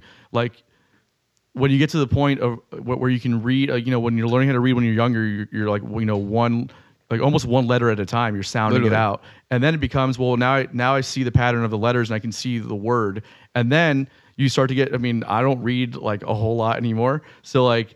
Um, but but let's say like you know for people that do read a lot, like you you can kind of like get from point A to point B over here of a sentence just because you recognize the pattern of Yes. the right, and it becomes the same thing when you're reading music. All of a sudden, you see the pattern of the measure, and then the, the, the entire line. At some point, you're like, I know exactly what's going to happen because I recognize this pattern. Yes. it's like I, I'm, I'm trying to like put into terms of like how I'm trying to like actually like, quan- like it's hard to quantify how good it is for you as a musician. Like your vocabulary is getting better. A the B like your way to communicate with other musicians, like how you were talking about, gets better on a gig, on a recording, this, that, and the other. Like there's just so many different ways that transcribing will make you a, a better musician, dude. It's it's honestly it's kind of insane. And even if you don't like like the notation thing, as uh, today, and it's funny that you brought that up because today was my first time doing it, and literally like It makes I- you think, man. Well, yeah, um, it's that's super important. Like even that was a, a light bulb that went off. But if you if you don't do that, at least take the time to like just audibly transcribe stuff. Listen to music and tr- and try to play what you're hearing, like note for note. Yes. it it builds your your chops up. Number one, um, and number two, like chances are the ideas that you have in your head, like they've already been, especially when you're first starting out, they've already been done. So if you Yep. can, if you can just keep listening and and and and play it, then within a couple of years, you'll be able to form your own voice with that vocabulary. You know. Yeah, and I, and I would say like for those who are listening who maybe aren't into transcription or haven't gotten onto that level, the second best way to basically kind of do the same thing is just to record yourself. Yeah, totally. Like a lot of my students were not at the point of transcription, right? These kids are not trying to transcribe what they're writing down. Okay, cool. Record it. Right? And then even for us, like with these these fills and these licks and these grooves that we're playing that we have in our back pocket that we can pull at any time, like record it. And then the same thing with transcription. When I write it down in a transcription, I can see how I can add on and make it more hard, that this, that, and the other. The same thing with recording. I can record it. I can hear how that actually sounds like, you know. Not, this is actually something I this is something I preach on a lot with my students and also with the the church I play at. I'm like, do y'all want to get good? And they're like, yeah. I'm like, okay. We record all these services, we live stream them. Go back and listen to them. Listen to all these notes that you're flat on. Listen to the drums that we're doing this. Listen to this, that, and the other. Like, go back and listen to recordings of yourself. oh yeah. And then in, in terms of for drums, um, with my beginner students and even intermediate students, um, practice in front of a mirror. Like when we're when I'm trying to preach technique and stuff like that. I don't know how it is in terms of like guitar and stuff like that, but I know drums, and I kind of pride myself on being a very specific on technique. Um, I and this is something I did when I was taking lessons in high school. I was taking lessons with John Farmer, which is really who I started taking. That when I started taking lessons with John Farmer, he moved out to Colorado, but this is when I kind of went from this is kind of fun to okay, you have a gift and I need to like do something with this and I need to take this to the next level. But something he had me do is record yourself, go back and listen to that, play in front of a mirror, get your technique down. Um, Technique is another element of it that, that's important, and for especially for people who don't go to or who aren't taking lessons or aren't going to school. That's YouTube over- University, it's yeah, free. Yeah, exactly, because it, it's it's overlooked a lot for people. And I'm for- saying that as a teacher. yeah, and who loses money when people want to do opt out of doing private. Yeah. Uh, private lessons are always going to be better. You're going to have a real time response. it's always better to do YouTube. University. I do. I do YouTube University. Yeah, Oh my gosh, bro, I, th- that's like what, Dude. I didn't take lessons when I was young, younger, so like the only way for me to like learn stuff was to listen to it. And YouTube started becoming a thing a little bit later. So, but like it's what it's what that's helped me do is look at the technique that people are are using, and it's like, you know, when I look at my favorite players. who are some of your favorite players? Mark Lettieri, Larry Carlton, uh, Corey Wong, Oh yeah, dude. uh, guys like that. All Tom Misch. vastly You like Tom Misch? Tom Misch from? You'd love Tom Misch. You don't know who Tom Misch is? I don't think so. Oh, you'd like him. Yeah. He's very talented. Yeah, What- very talented. Is he like his own artist, or does he play with somebody? Uh, he, Yeah, he's a solo. I mean, a solo artist, but plays plays full band. Uh, Yeah, dude, you you like him. a I'll have to check him out. Oh, Um, I'll show you him. I'll show you some of him afterwards. yeah, yeah, for sure. I'd Some love to good see stuff him. right yeah, there. yeah, totally. But I, I watch those guys, and and and like, there's a part of me that's that's like, yeah, you want to play what they're playing, but then you also want to know how they're playing it because there's a te- there's a feel and a way that they're speaking that is um, that you can't do if you don't understand their technique right? So you got so i start going back and i'm like man i've been doing this all wrong for so long. Look at the efficiency in the right hand especially the right hand is so important man. Left hand is very important too um, but right hand for a guitar player is because it's, it's also just so overlooked right? We're, like everyone's talk, we got to hit the right notes, and we can just do hammer-ons, pull-offs, and you, we we we overlook the right hand. But you know, holding the pick properly and like knowing how to move your wrist and control Economy of motion. yeah, ex- exactly. Economy of motion, exactly that. And and and understanding how to be pre- like precise with your picking. That's what those guys are so fantastic at. And um, I've had to go back and rework my technique over the years of having bad technique, which is just always it's always a setback when you have to do that. So But you're always but you're always a student. you're always a student. Always a student. You're always a student. Always. So it's not really it's it is a setback, but it's not. Right. You're I'm always learning. You're always a student. Totally. Totally. You never. I can't stand people. Oh, uh, you know, I'm good. I'm good. I don't need lessons anymore. people that Bro, tell- what? people that tell me so I'm just Who bored- are you? When people say they're bored of their instrument, I'm just Oh, like, you know. I mean, you're, you're you're not looking hard enough then, or, or you just don't care anymore. Go on YouTube and watch 10 minutes of content. That's what I do. Yeah, Bro, that's, I can't stand that stuff, dude. And that comes back to the. I feel like that comes back to the same mentality of what I said earlier about the complacency. Right. Oh, I'm good. I know everything, bro. Who are you? right. That's that's complacency. A and B. You're not. You're not that good. And Maybe they are good, but dude, I mean, one of the schools I teach at, there's a um, man. He must be 70 something years old, and he's a virtuoso piano player. And I tell a lot of my other students this. He's 70 years old. He's been playing piano since he was like 10.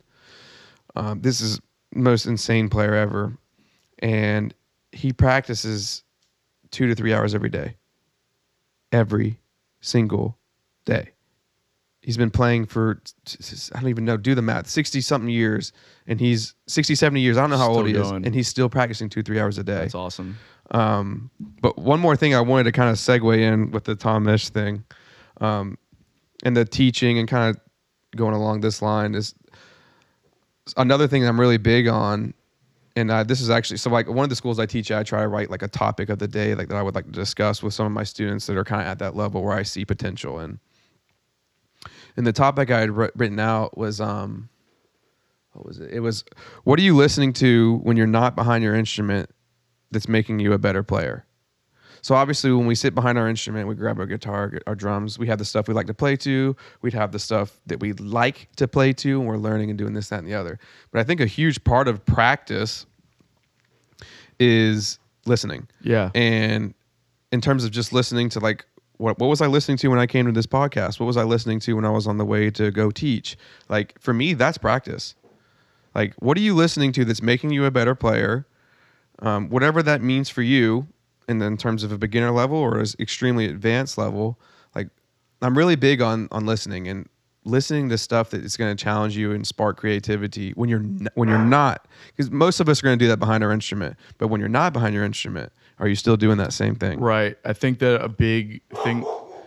God damn it, Melody. uh, I think that a big thing with that is uh, is is having experience in the studio, um, because when you're that's a whole nother world right there too it's it's vastly different than performance, Dude. Um, live performance, and it's uh it's equally, if not more, important to your ability as a player and as a li- listener because um, first off, like everything's under this auditory microscope. yeah You can really hear all the imperfections, and you know how to correct. You have to learn how to like correct those so they don't exist in the ether forever Yes. right?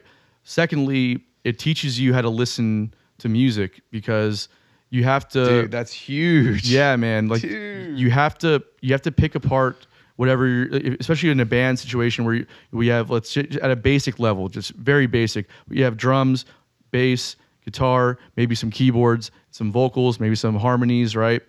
And you have to understand how to first tune out everything and focus on one thing yep and then bring everything back in and listen to that one thing in the context of everything else. Yes. And then move on to the next instrument and do the same thing over and over and over again. And then listen to the song as a whole and not focus on one thing, but how does the whole listening to other other players yeah. How does the whole thing sound together without just just in context? Like how does this sound as a song? Let's not focus on bass or piano. How does this sound as a song now? Yes. And then what that does is when you listen to everything else, now you're listening on that same level because you had the experience of of picking every element of the song apart, right? So Yes. th- what the studio experience helped me big time with that. Now I, when I listen to music, it's almost like sometimes daunting because my my instinct is to just start, like start picking it apart, and it's like, well, this isn't a fucking passive activity for me anymore. Now this is becoming No. like work, and I don't want to listen to music right now. you know, so it's like, you know, but But it- but the, but the art of listening is an art within itself. totally, Like that's um, going back to the teaching thing. Like we can have lessons and we can learn during the lesson, but if you don't teach a student how to practice, then everything is worthless, totally. right? Because we're doing a thirty minute hour lesson a week. I don't want to keep harping on the teaching thing, but that's you know that's where I'm comfortable, and that's.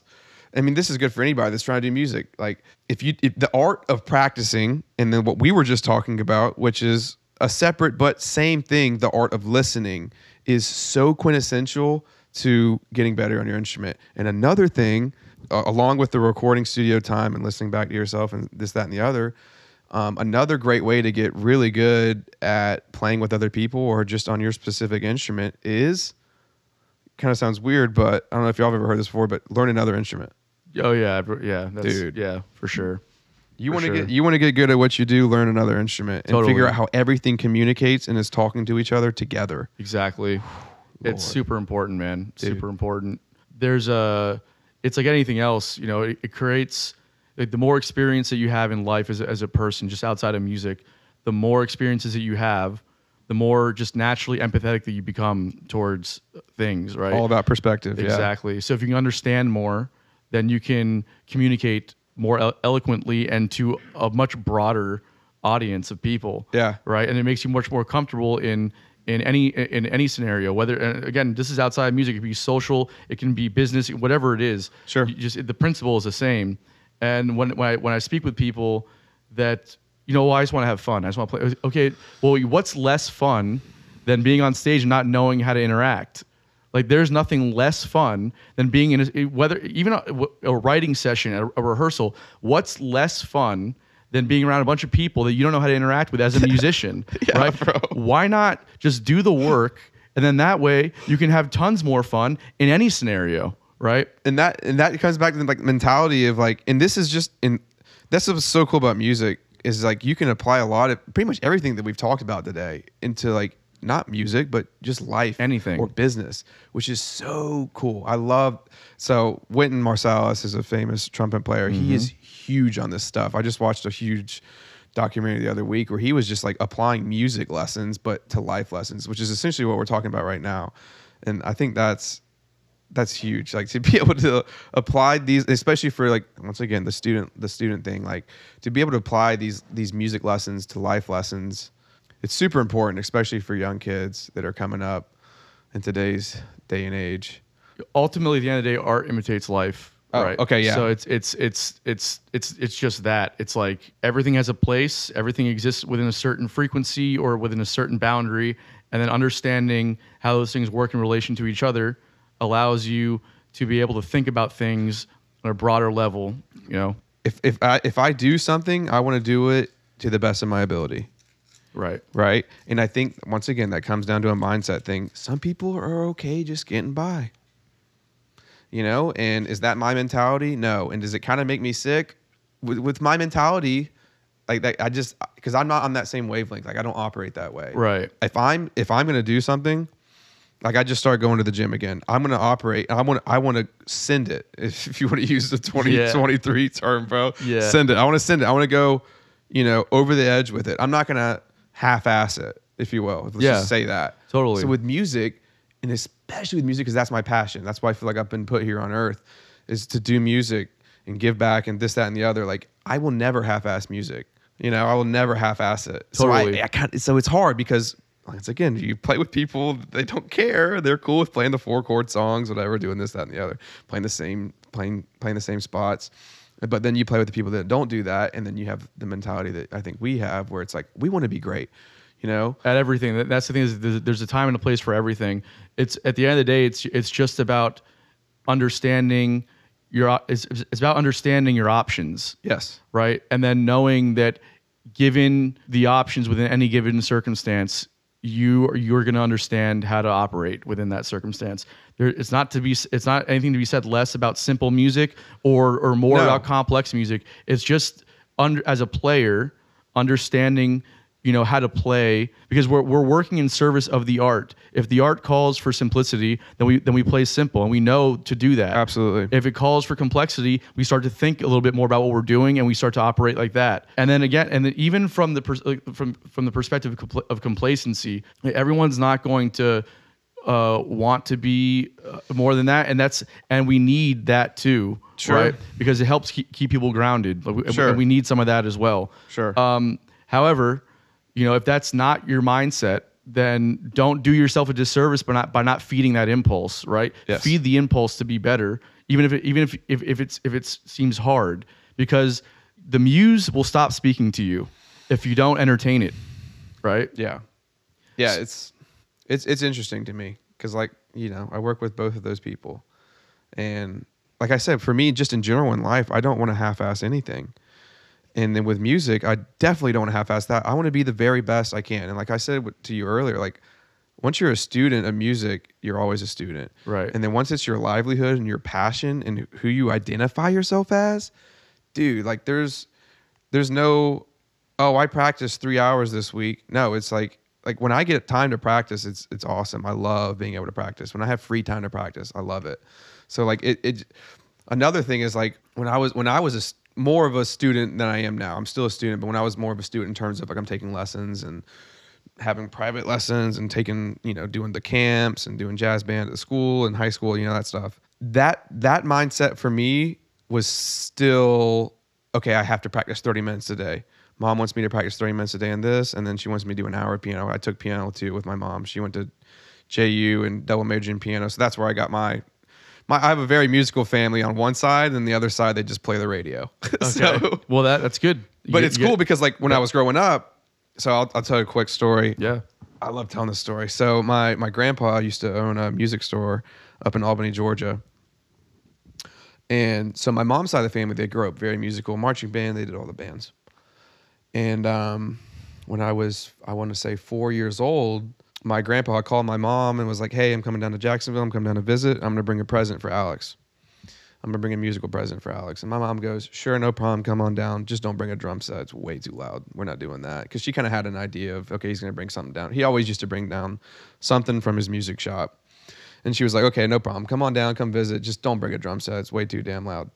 He comes down four hours later. He had a drum set. Uh, and ever since ever since that day, I've been playing drums.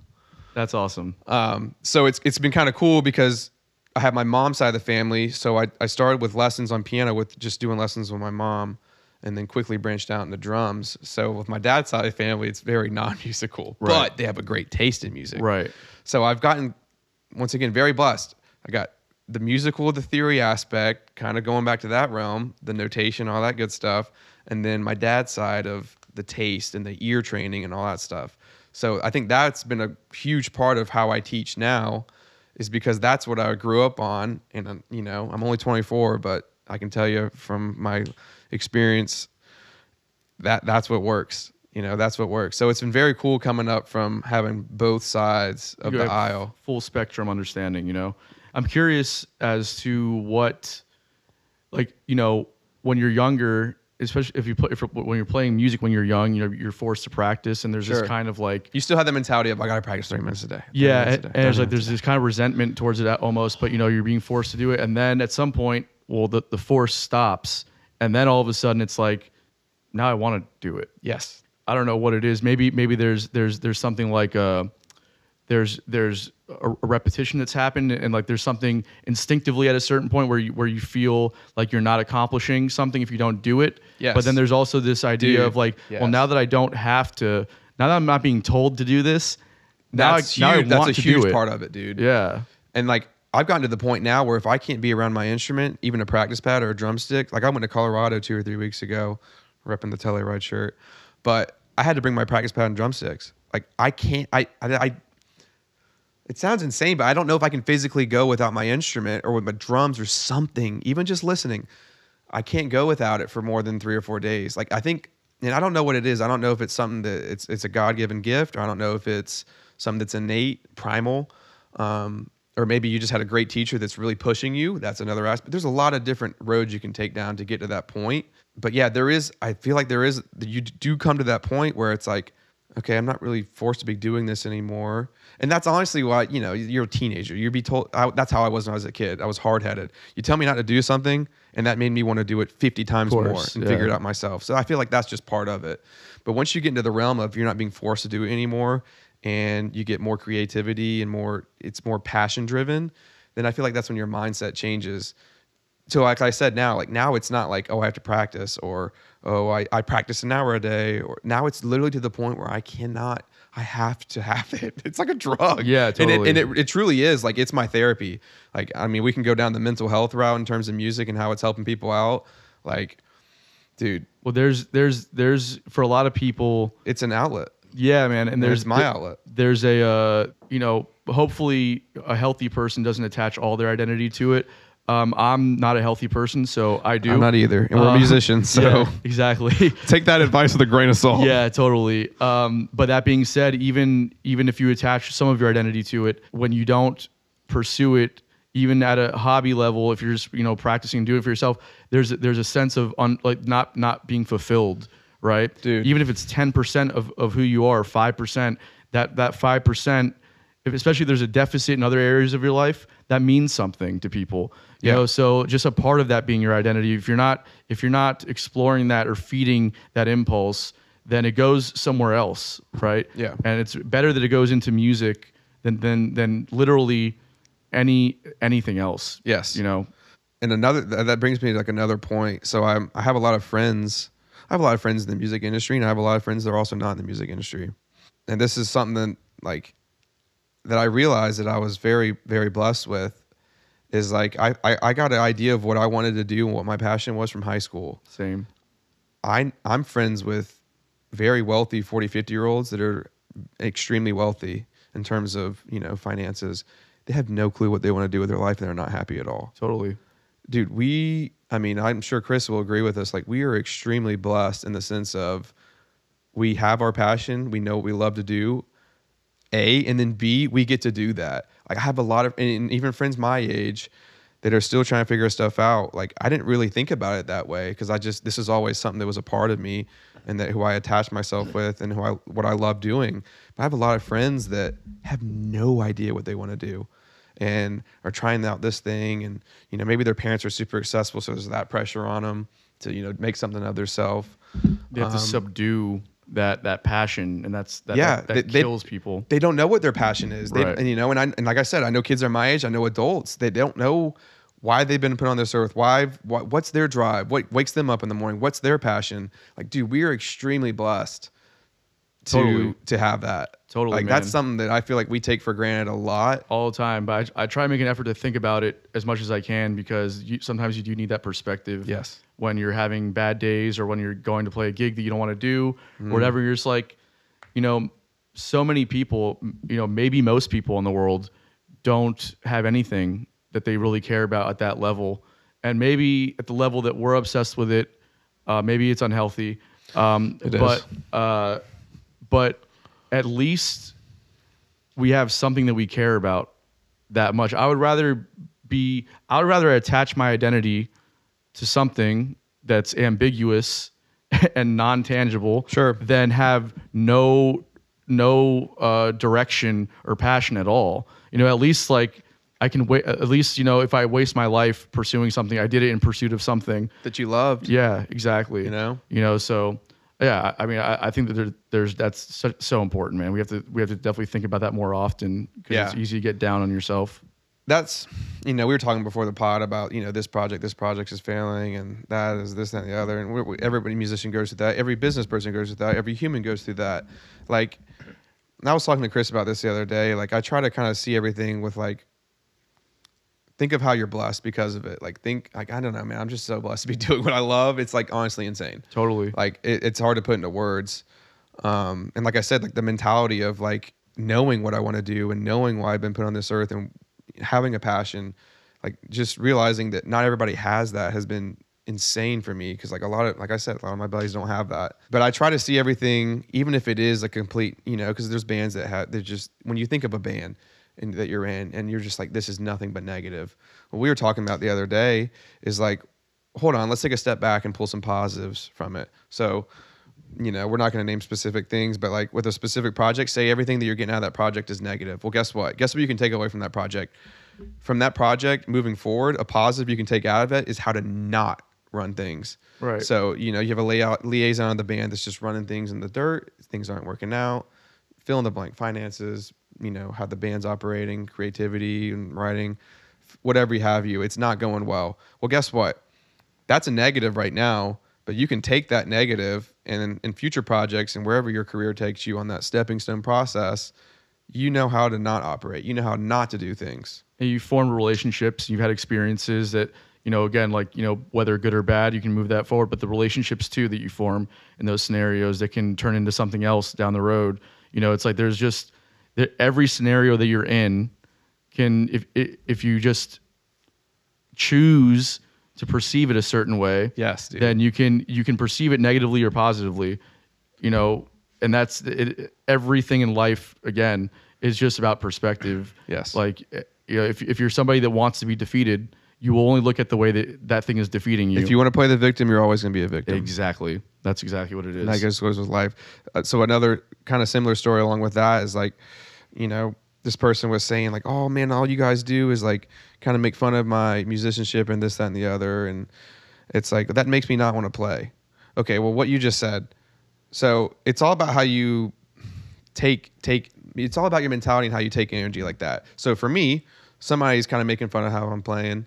You know, maybe they're cracking jokes, or maybe they're actually being dead ass serious. Like, yo, like this isn't good. This you're not you're not you're not hitting it for us. When I'm take so that's that's something that's a moment that's happened. Okay, so there's two ways you can go about that moment.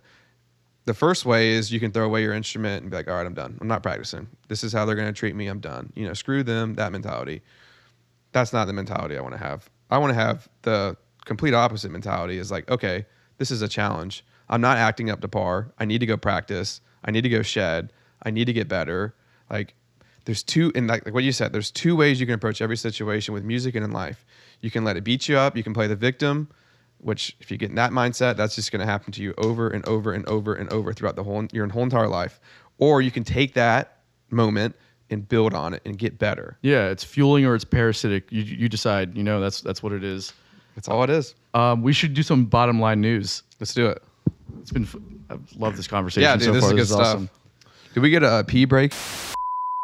Dang, bro. i think it's a better look to be honest You think? yeah Damn, well, you're the first person that said that, bro. without the stash Yeah. i with- think you look better without the stash oh, without it. Okay, Yeah. okay, okay. yeah no Yeah, dude. Before it was just a pedo stash, bro. yeah, Yeah, well, I- just I hide- can't grow I- facial I, don't- hair. I don't know if you remember because you were hammered when I saw you at the at the, at the tequila festival over Oh, here. dude, wasn't But there? Oh, I was- what a party I, that I was was. like, I, I, I was, I I walked up and like you and Chris came back with the oh, fucking yacht hats, and I was like, you look, you look like you have at least two sons in rehab.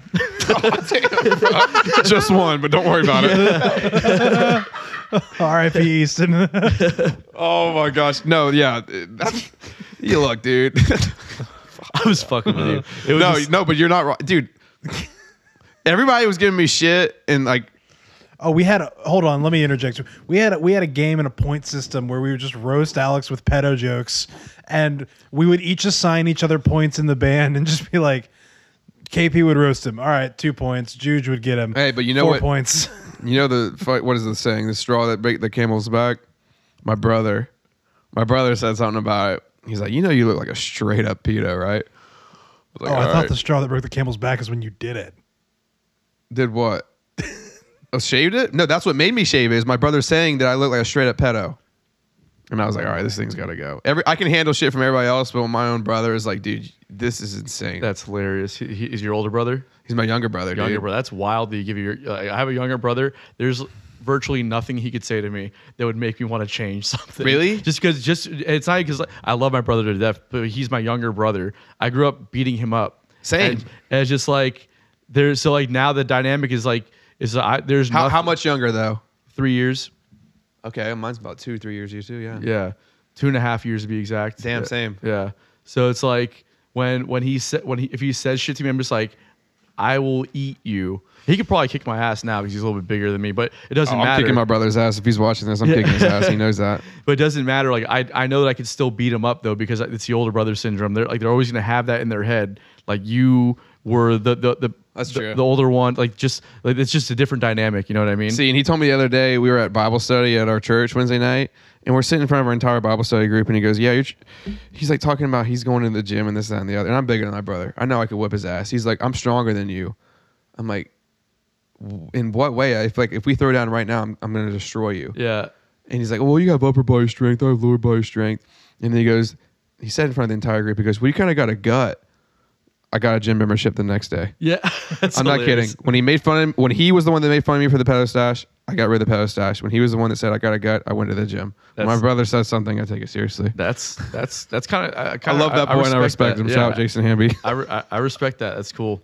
That's cool. I love that boy. On that note, we're back. Come on. Are we back, Chris? Oh, we're back. We're back. Oh, we back, we baby. can leave Come on. all that in, by the way. Oh, we're leaving that in.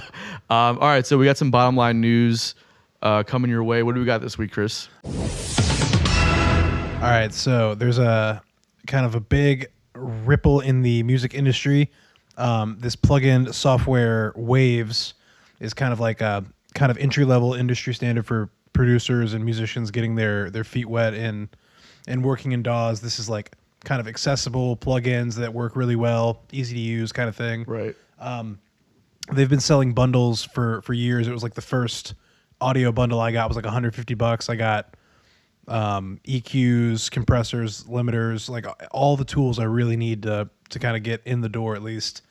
Um, it's it's been great stuff. And this week they announced that they're changing their model to a subscription based plan. Um, so basically, for the top plan, it's 250 a year. For like the kind of 101 plan, it's 150 a year. So it's you know it's really a lot of musicians I've talked to and seen kind of view it as almost like a betrayal from this company that's like worked so long with like you know up and coming people. Um, It is just you know what I've what I paid for one time and have used for five or six years since is now going to be a yearly charge for people, and it's you know that's that's Or a monthly charge? uh, so, no, well, so I paid 150 for like the bundle I had, and for like the kind of the entry level bundle, um, that it looks like it's going to be 150 a year according to this like website I'm looking at. right, but at some point, like the software that you bought, I'm not saying that what you currently have is outdated, but at somewhere at some point, the software does become kind of outdated, and you have to make another purchase again, right? Well, actually, so they have they have like a upgrade license. So I think I maybe maybe it's once a year or something. I forget like that, but they essentially upgrade. And maybe they don't add a ton of new features, but they up uh, they they up the kind of the interface. They kind of modernize everything. If there's something that's buggy and not working, like they're very good about like taking care of their customers and like that's kind of how they became such a staple in in the community. Like in ter- in terms of plugins, like there's a lot of kind of third party indie plugins like the Wolfpack compressor um, has become like a really popular one. Um, and there's a lot of examples of stuff like that. But like Waves is kind of like your entry level, and like UAD is kind of like your top shelf level. But Right. like those are some of like the biggest names. is UAD doing a subscription model also? Um, I think they're still on uh, a sales base, but they That'll change. But but how long until they go to this? yeah, that, that'll change. Everything is subscription. Like, Ev- Ado- Adobe's doing it too, and like yeah, everything. Yeah, and and the, the, the thing is so the better question or the better conversation i think here is subscription model versus uh, whatever the standard has been up until now and i don't know how i feel about it because it seems it seems like it's a, it's a good idea for I'm, I'm speaking from a consumer point of view right now right as a consumer to me if you're one of you know let's say 10 companies offering that plan let's say everybody else is still in the traditional model of like just buying the software and then you're good to go for x amount of years uh, if you're the one company offering a subscription model that sounds dope right? Like i would be down for this for, for the subscription model. That being said like how many subscriptions do i fucking need at this point in my life But everything's moving to that. I know, Everything's a subscription. because it because outside of music too, everything is a but, subscription. but that's what I'm saying. Like, like, like how many? At at what point are we like we're gonna end up spending? People are gonna spend their entire you know net worth on subscriptions. It's like it's it's insane. We're Dude. talking about every every channel now is starting their own streaming platform. Yes, everyone And- has- yeah. And then like now Adobe has has uh you know the, the subscription model too, and that only gets you a limited amount of stuff. If you want more, you have to upgrade to like way more than twenty five dollars a month. Oh yeah, it's, I mean it's like a hundred bucks a month. and then like, even the still within that, like Adobe Stock, which is like a which is a program that, that, that within Adobe that I had to pay extra for just to get stock background images. You still have to pay for the stock background images once you're paying the subscription fee. It's like, what are we doing, guys? Yeah, it's ridiculous. It's, too much, and um, I don't know. I think it's a smart move for the on the business side though. It keeps your people locked in. They sign a contract, probably a year minimum. If you break it, they pay a fee, or you pay a fee. Well, and then on top of that, people stop using it, and then they they're still paying. They forget about it.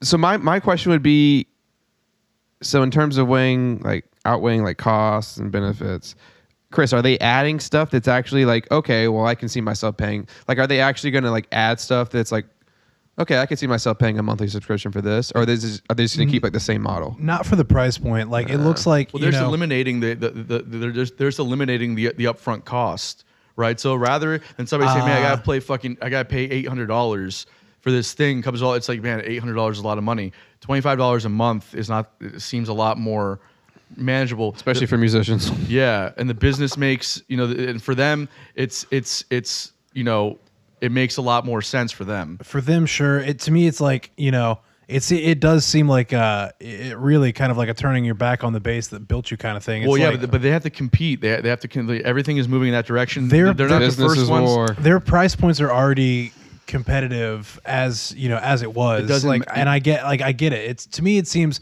look it's you're right it definitely benefits the corporation you know it's like I mean, if, if people here's here's the reality within the market that they're existing in right now, if they want to keep providing a service to people, they're going to have to switch the model. I'm sure before they made this decision, there was a lot of conversations about can we keep our current platform the way that it is, and then the decision was like, not if we want to stay competitive.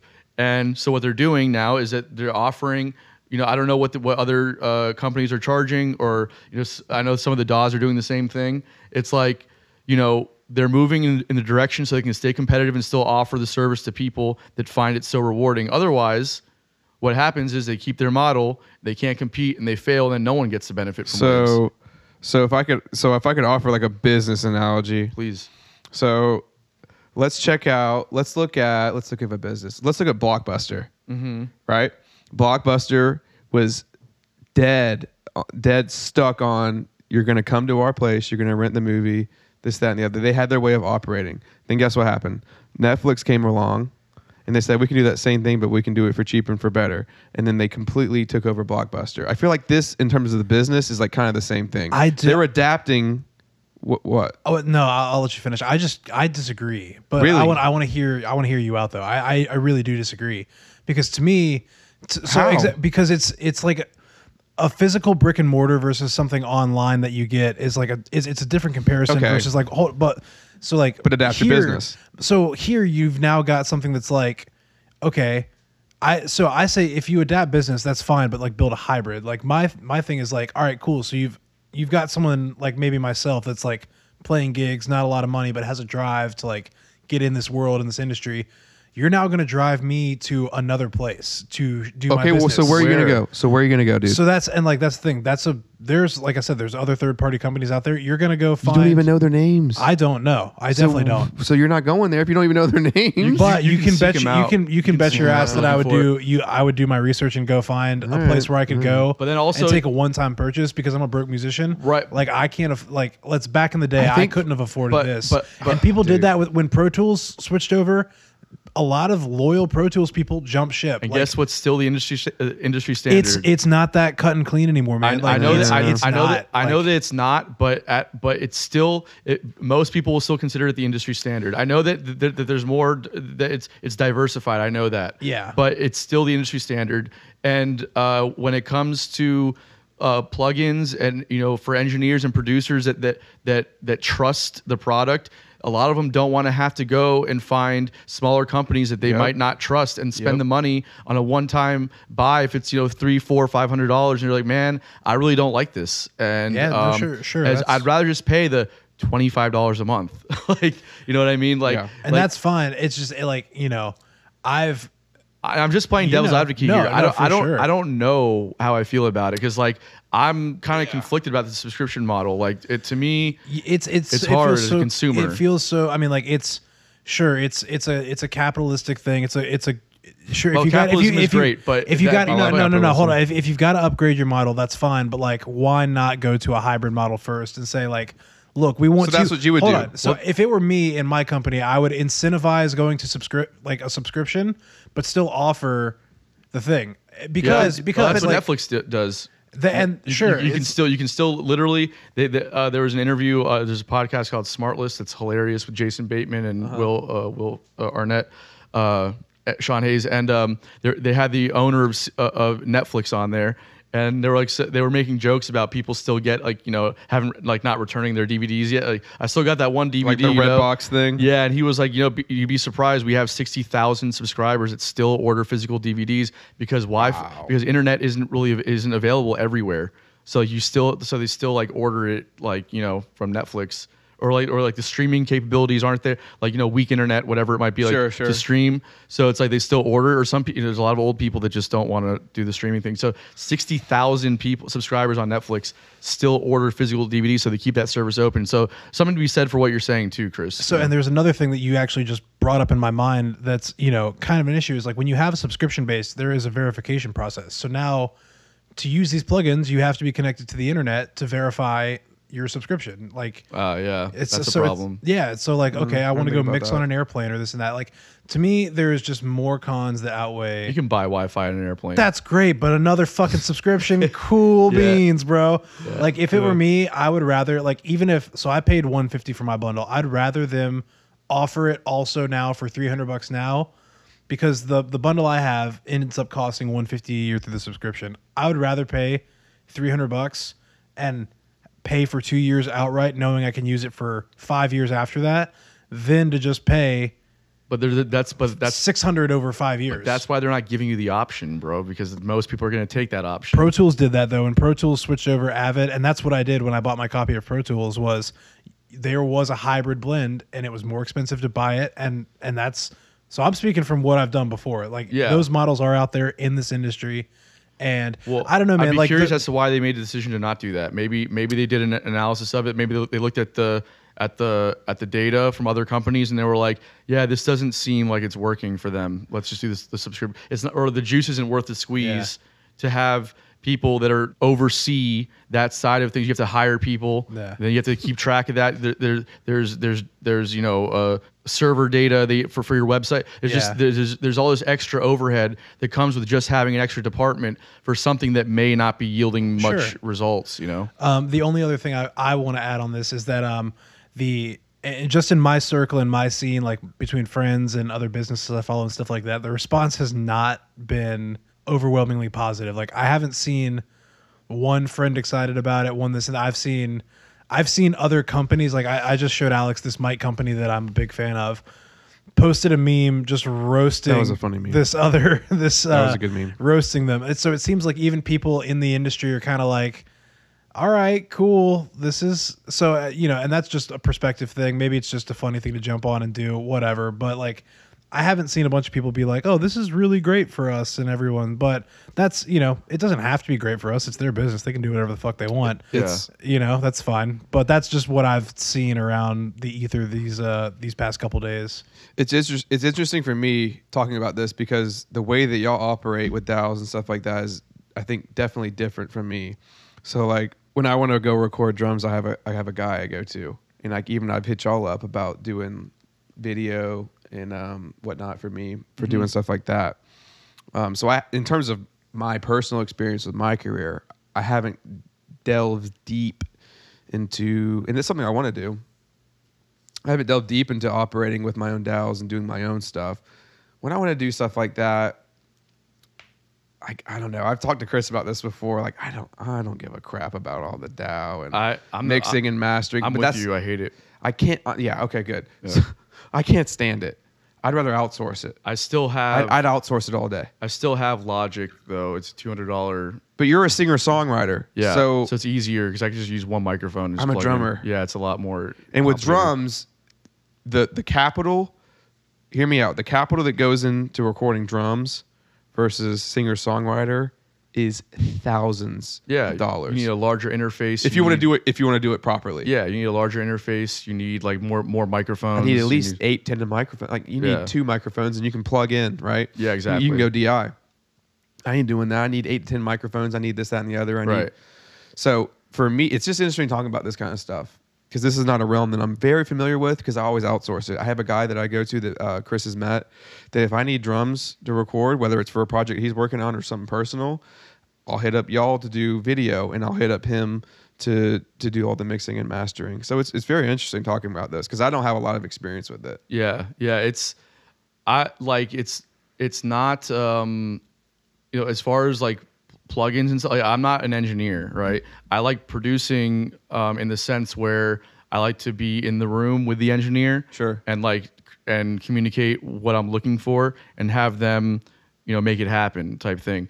But like the button pushing and and all like the it's it's it's just I I'm a guitar player and I, I'm a, and we're a musician, we're yeah, not an engineer. Exactly. That's and I want to focus on that. Exactly. So I will I will usually if I'm trying to do real work, I will outsource it. That being said, because it's so easy for me as a singer songwriter and a guitar player, I can plug you know one microphone in and plug go, go direct in, Yeah. get scratch tracks, get my ideas down, and I'm good to go. You know that's that takes no like knowledge at all. Chris, know? what do you think about that? Because I know your you, your opinions are a little bit different about it, especially So- with your college background studying that kind of stuff. I'm just I'm kind of a hybrid, you know, like Yeah. and that's just kind of a force of how I ended like just ended up in the in the game is like I do you know, dabble in production. I'm doing production right now. Like I it's but I don't do it at the level like you know, our our other producer Jay is, you know, he's an engineer. I, I think first and foremost and kind of like maybe maybe he and I are almost like a mirror in terms of like you know he's got the musicality and and his musicality reflects my production side you know like so it's i think it's super important to have that that world of both but i know that i'm doing essentially just enough to get me like maybe a step ahead or a step in the door. Like i can i can walk into a studio and speak the language maybe maybe a degree or two more than your average musician or something like that. Yeah. so like in in that sense it's helped me a lot. Like i feel like i've gotten so much more out of it by being just a extremely basic basic engineer. Like i don't use my home studio for really professional work. I mean like but i have used it for work you know i've like Yeah. some of the some of the vocals and parts from the new alchematic record were cut at my home space and like which sound insanely awesome, by the way. thank you man um so so it's just knowing how to get what you need out of your space it's I'm stoked for that stuff to come out, dude. That I, stuff oh, sounds okay, I insane, can't. It's it's gonna. Chris was showing me the other day. I was like, whoa, Yo, yeah, it just, great. What's going on just wait. here? But some of that was cut at the home space. So like having that like that saved me hundreds and hundreds of dollars. You know, like cutting cutting ideas, cutting parts, and you know, it's they're they're parts that aren't, you know, the forefront. So like tonally speaking, yeah, for my lead vocals, for my drums, uh, like all that stuff I want in the highest quality room with high quality mics. But like Yeah. your background vocals, like keys went DI. I don't I don't necessarily need the craziest preamps or things like that. I can I can cut that. So so I don't know, man. Like it's it's just one of those things. Like yeah, I I kind of enjoy it. I because I've spent enough time where it's like a bit of a. It's, But seriously, that you you actually enjoy doing that stuff. I do. It's like Okay. you know, and it's to me, it's like another instrument. Like I picked up bass as a guitar player, and I love playing bass. And it's like having another instrument that I'm not great at, but good enough at. You know, so It's it's, exactly like that. Yeah, it's just it's another it's another muscle. yeah. So you know? whenever I'm working on it, I do like I learn things. I get I get quicker at stuff. So like I don't know. For me, it's it's it's a great And- B instrument. You know, C instrument, whatever. and that's interesting because like to today like being a musician doesn't just mean you're good on your instrument you have to have your podcast you have to have your recording studio you have to have people that you can use for that like gosh dude what, like with, especially with social media and stuff like that like you like most of the stuff i've used is just a gopro and you know maybe some audio from that or from my phone because i'm not doing anything professional in, in terms of stuff i'm posting on social media but like how far you can go with that as a musician nowadays. Like it's it's not enough to just be a killer musician. No, it's not. It's And insane. There's a there's a podcast based out of Orlando. Um, this guy uh, Chris G. He used to be the talent buyer at this place called Back Booth Room.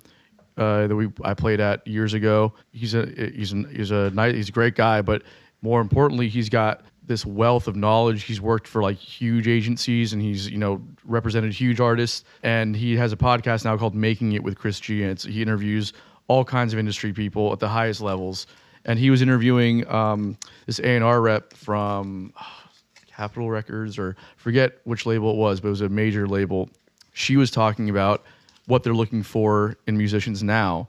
And she said exactly that. She's like, we're not, you know, it's not enough just to be a great songwriter or a great band or an artist. She's like, now we want to see multifaceted, uh, you know, artists. So like, let's say How many followers do you have? Like, like that stuff Yeah, that- actually that- becomes a part of the Well, question. That's that's the A and R work now. Whereas 30 years ago or 20 years ago, the the A and R work was going to clubs and checking bands out. Now they're just scrolling TikTok and Instagram. That's more word of people. mouth to social media. Yeah, totally. And then uh, beyond that, when she was talking about signing people uh, from the labels end of it, she was like, "We're looking for artists that have a multifaceted business plan, right? So, you know, if you're an artist and you have another business." Then maybe we talk about a piece of that business too coming into play because music on the on uh, as far as sales go, is not what it was. So if you want investment, you need to be able to. they- They need to make sure their investment is protected. So let's say you're a musician, and, like you have a podcast. Well, what's that podcast generating? Yep. Great. Well, let's say you're a great songwriter with a podcast. It's doing well. We'll invest in that because we know that we can take 10% of your podcast that's tr- generating X amount of revenue. So if we don't see the return here, at least we're making it up here. Yeah. And it's like so that's how it's operating now, which is kind of like predatory, but it's also like I get it because they're they're investing time and money into something and with no no chance of return. Yeah, like and in terms of endorsements too, there's a simple company that I would love to work with, and I've noticed that a lot of the artists they're hiring, it almost seems like from a outside perspective, it's solely off of YouTube views and subscribers. That's and, what it is nowadays. Like how much clout do you have, and how much? Because you know, I mean, and I and I understand that because it's a business thing. If we partnership with you and we give you all this stuff, what can you do for us? How much? How many view? If we give you all this endorsement and we say that you're a artist, what are you bringing in for us? Like that is a partnership, and I get that in terms of endorsement, but like it's it's just it's just crazy just to think about like even just two decades ago that wasn't a thing. Right. Well, because it, it, back then it was like how many shows a year are you playing, and, and like how diversified is are the markets you're playing. So are you playing 200 shows a year, but like you know in one city, or are you playing 150 sh- shows a year, but like worldwide? Yeah. You know, and then that if if it's worldwide, that many shows, what kind of venues are you playing? Are you know arenas, theaters, clubs? Are the clubs selling out? Okay, well then we can talk about an endorsement then, and you know, but if you're playing arenas, we're giving you free shit. Now, if you're playing sold out clubs around the world, maybe you get 50% off. Yeah. And if you're playing, you know, uh, regionally at half filled rooms, okay, maybe maybe we uh, give you 10% off. You know, whatever, and and you, we, put, we put our name on your we- uh, on the website. Yeah. Whatever. It's just it's just like, but nowadays it's like no one cares about the, the, the tours anymore because first off, since COVID, that's kind of not really Blame- fully blame recovered. COVID, dude. Yeah, I mean, well, it's a part of it because it hasn't fully No, I'm being serious. yet It is a part of it. Yeah. you know and so so people it's like well you have you know th- th- this video is getting i don't know uh, 5 million views on tiktok and you know a million views on instagram and 500000 on youtube well that's more valuable to me as as as you know a cymbal company or a string company because those are people that will come back and watch it again and again and again versus the people that and you're a musician checking shit out versus people that are going to, to arena shows to listen to the radio most of the time and they don't really care what you're playing Yeah. so it's like you know whatever 20000 people at an arena versus 500000 on youtube that are musicians watching you that goes a much further way now you know Yeah. It, it, uh, and that's crazy to me. yeah Dude. I mean it's It's it's kind of what we were talking about earlier. It's one of those things that again, it's like, man, I put all these hours in on practicing, and um, you know, however you think of yourself as a musician in terms of how you can play and perform and play live and whatever. Like it's almost one of those things where like it doesn't matter. Like what Well- the like it does matter, but like it's just becoming so much more of like, well, how many TikTok followers and views are you getting and how many Instabook and FaceBase and Snapgram you know, view. It's like ah, Yeah, who's the bless. 33 year old in the room right now? dude. I, well, like, and, and then, like back with Time Wise, our band, like right now, like I'm down to build like the the the social media presence, but like down the road, like if we can outsource that, dude, I don't give a crap about that. I want to be a music, and it's the same thing with the recording stuff. I want to be a musician. Yeah. I don't care. I do care, but I don't care about the recording. Right? I don't. I don't. I want to be a musician. I want to have the musicality aspect. The recording, that's that.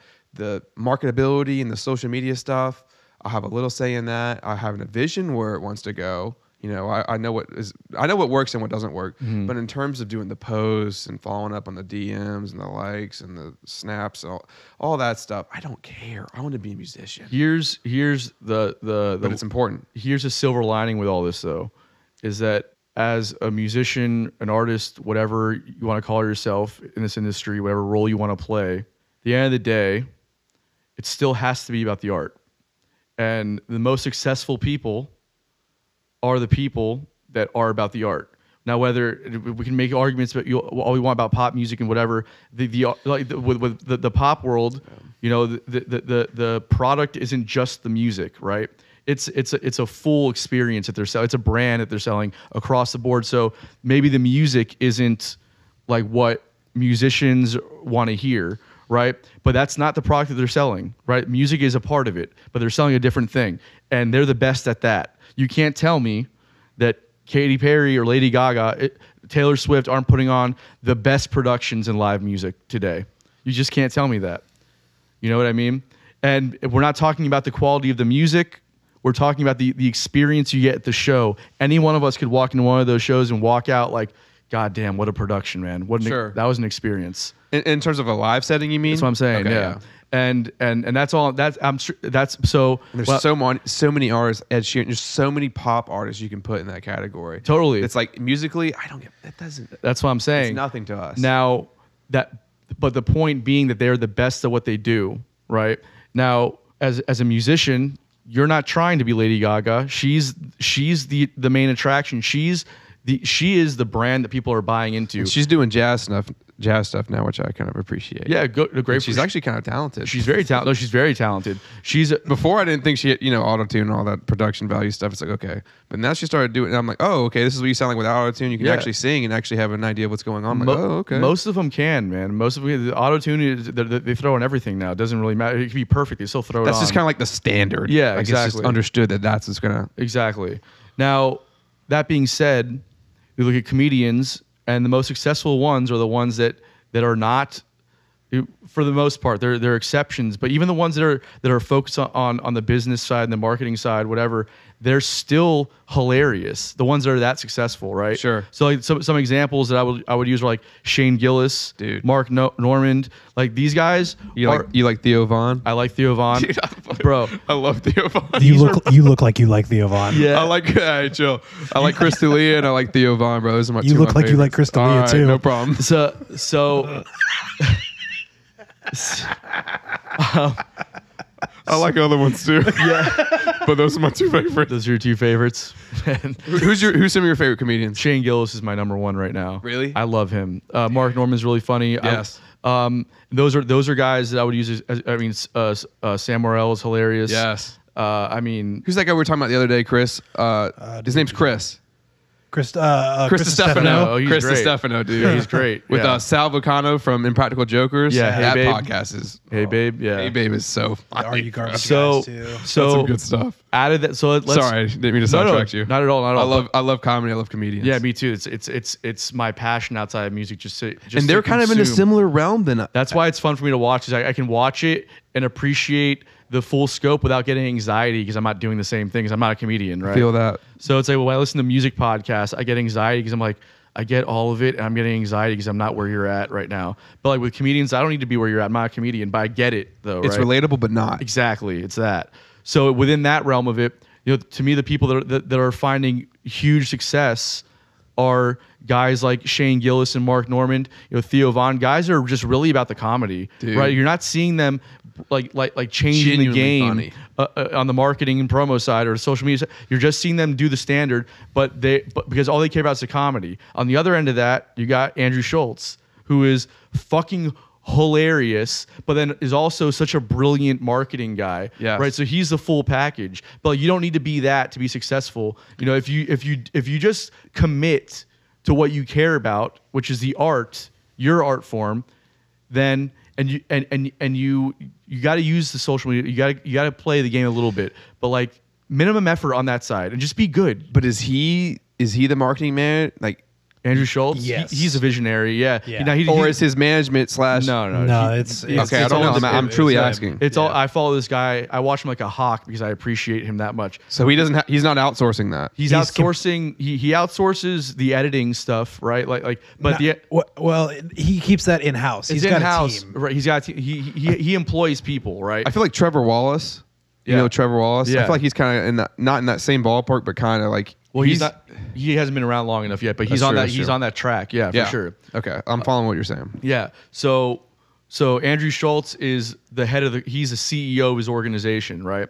Now, the content that's created and uh, he, he what he's done he's, is he, he he keeps his people close. He delegates responsibility. At the end of the day, what gets put out is what he signs off on and he's explaining to people what he wants. They, they they make it happen. He approves it. It's good to go. Now there's a lot of things happening there. First off as a leader great delegator. That's amazing. Um, as a visionary he he knows how to get people to do to, to he knows how to create actionable content. Actionable content is something that engages the, the viewer. Yeah. so like the thing he did Gets a response. Exactly. Yeah. What he did on Instagram, what like two years ago, with, with his uh, with his with his like you know one minute rants on IGTV when that was still a thing. The whole thing was like you'd be scrolling, you see him, he starts to rant. It's like okay, now turn your he tells turn your phone sideways so he can use that you uh, the the six uh, the the the nine sixteen ratio format. Yep. So that people so people have to turn. And now they're now they're engaged because they they, made, they they committed they turned Yeah. and then he goes on a, like a comedy rant on a perspective on something crazy, you know, whatever it is. And then it's like all of a sudden, it was like he he became like this thing. It was like that was his idea, right? And made it happen. It's like what a That's brilliant cool. thi- something as simple as making somebody do something to to to consume your thing, and p- it makes people buy in. So he's brilliant on that end. But you don't need to be that. If you just, if he loves that shit as much as he loves the comedy, he loves that, right? You can just love the art and all you have to do is put your product make it visible in the marketplace the marketplace is social media.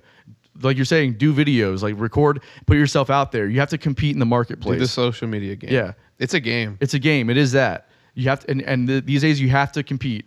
But if you don't need to make it all about that you can still be all about the art.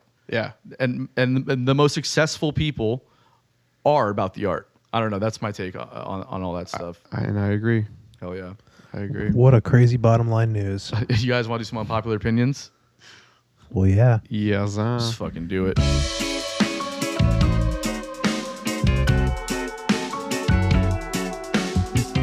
yes, uh. All right. What you got, Chris? All right. Uh, let's keep this whole. Let's keep it spicy. Um, Here we go. I think gatekeepers in Oh, damn. in like the music sense in the industry are an overall positive thing for the industry. Um, I.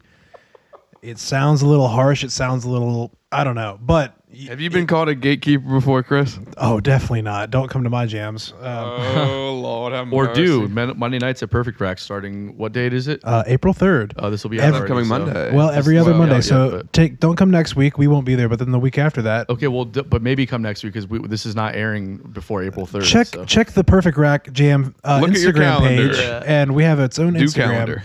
Anyway, um, So so, do you- gate gatekeepers, man, um, gatekeepers, huh? it's I think don't set the barrier of entry ridiculously high. Don't keep you know don't actively persuade people from doing it, but it's I like it in the sense of almost keeping certain things relatively pure, like uh, almost it's it might be like if you look at blues or reggae or something like that like there's a certain level of authenticity in these genres that can kind of get washed away when everyone does it. And it's i think you know like the term it, it really kind of does keep this uh you know kind of sat i mean every market's going to get a little saturated this and that but there's if it's if it's not looked at as such a negative thing and it's more of like oh this is just someone who's like trying to keep this thing alive in its authentic original form like i think it could almost be like a positive. I don't i don't know that it needs to be such a negative term overall but that's a pretty radical way of looking at that term so So- what y'all think I'm trying to unpack what you're saying.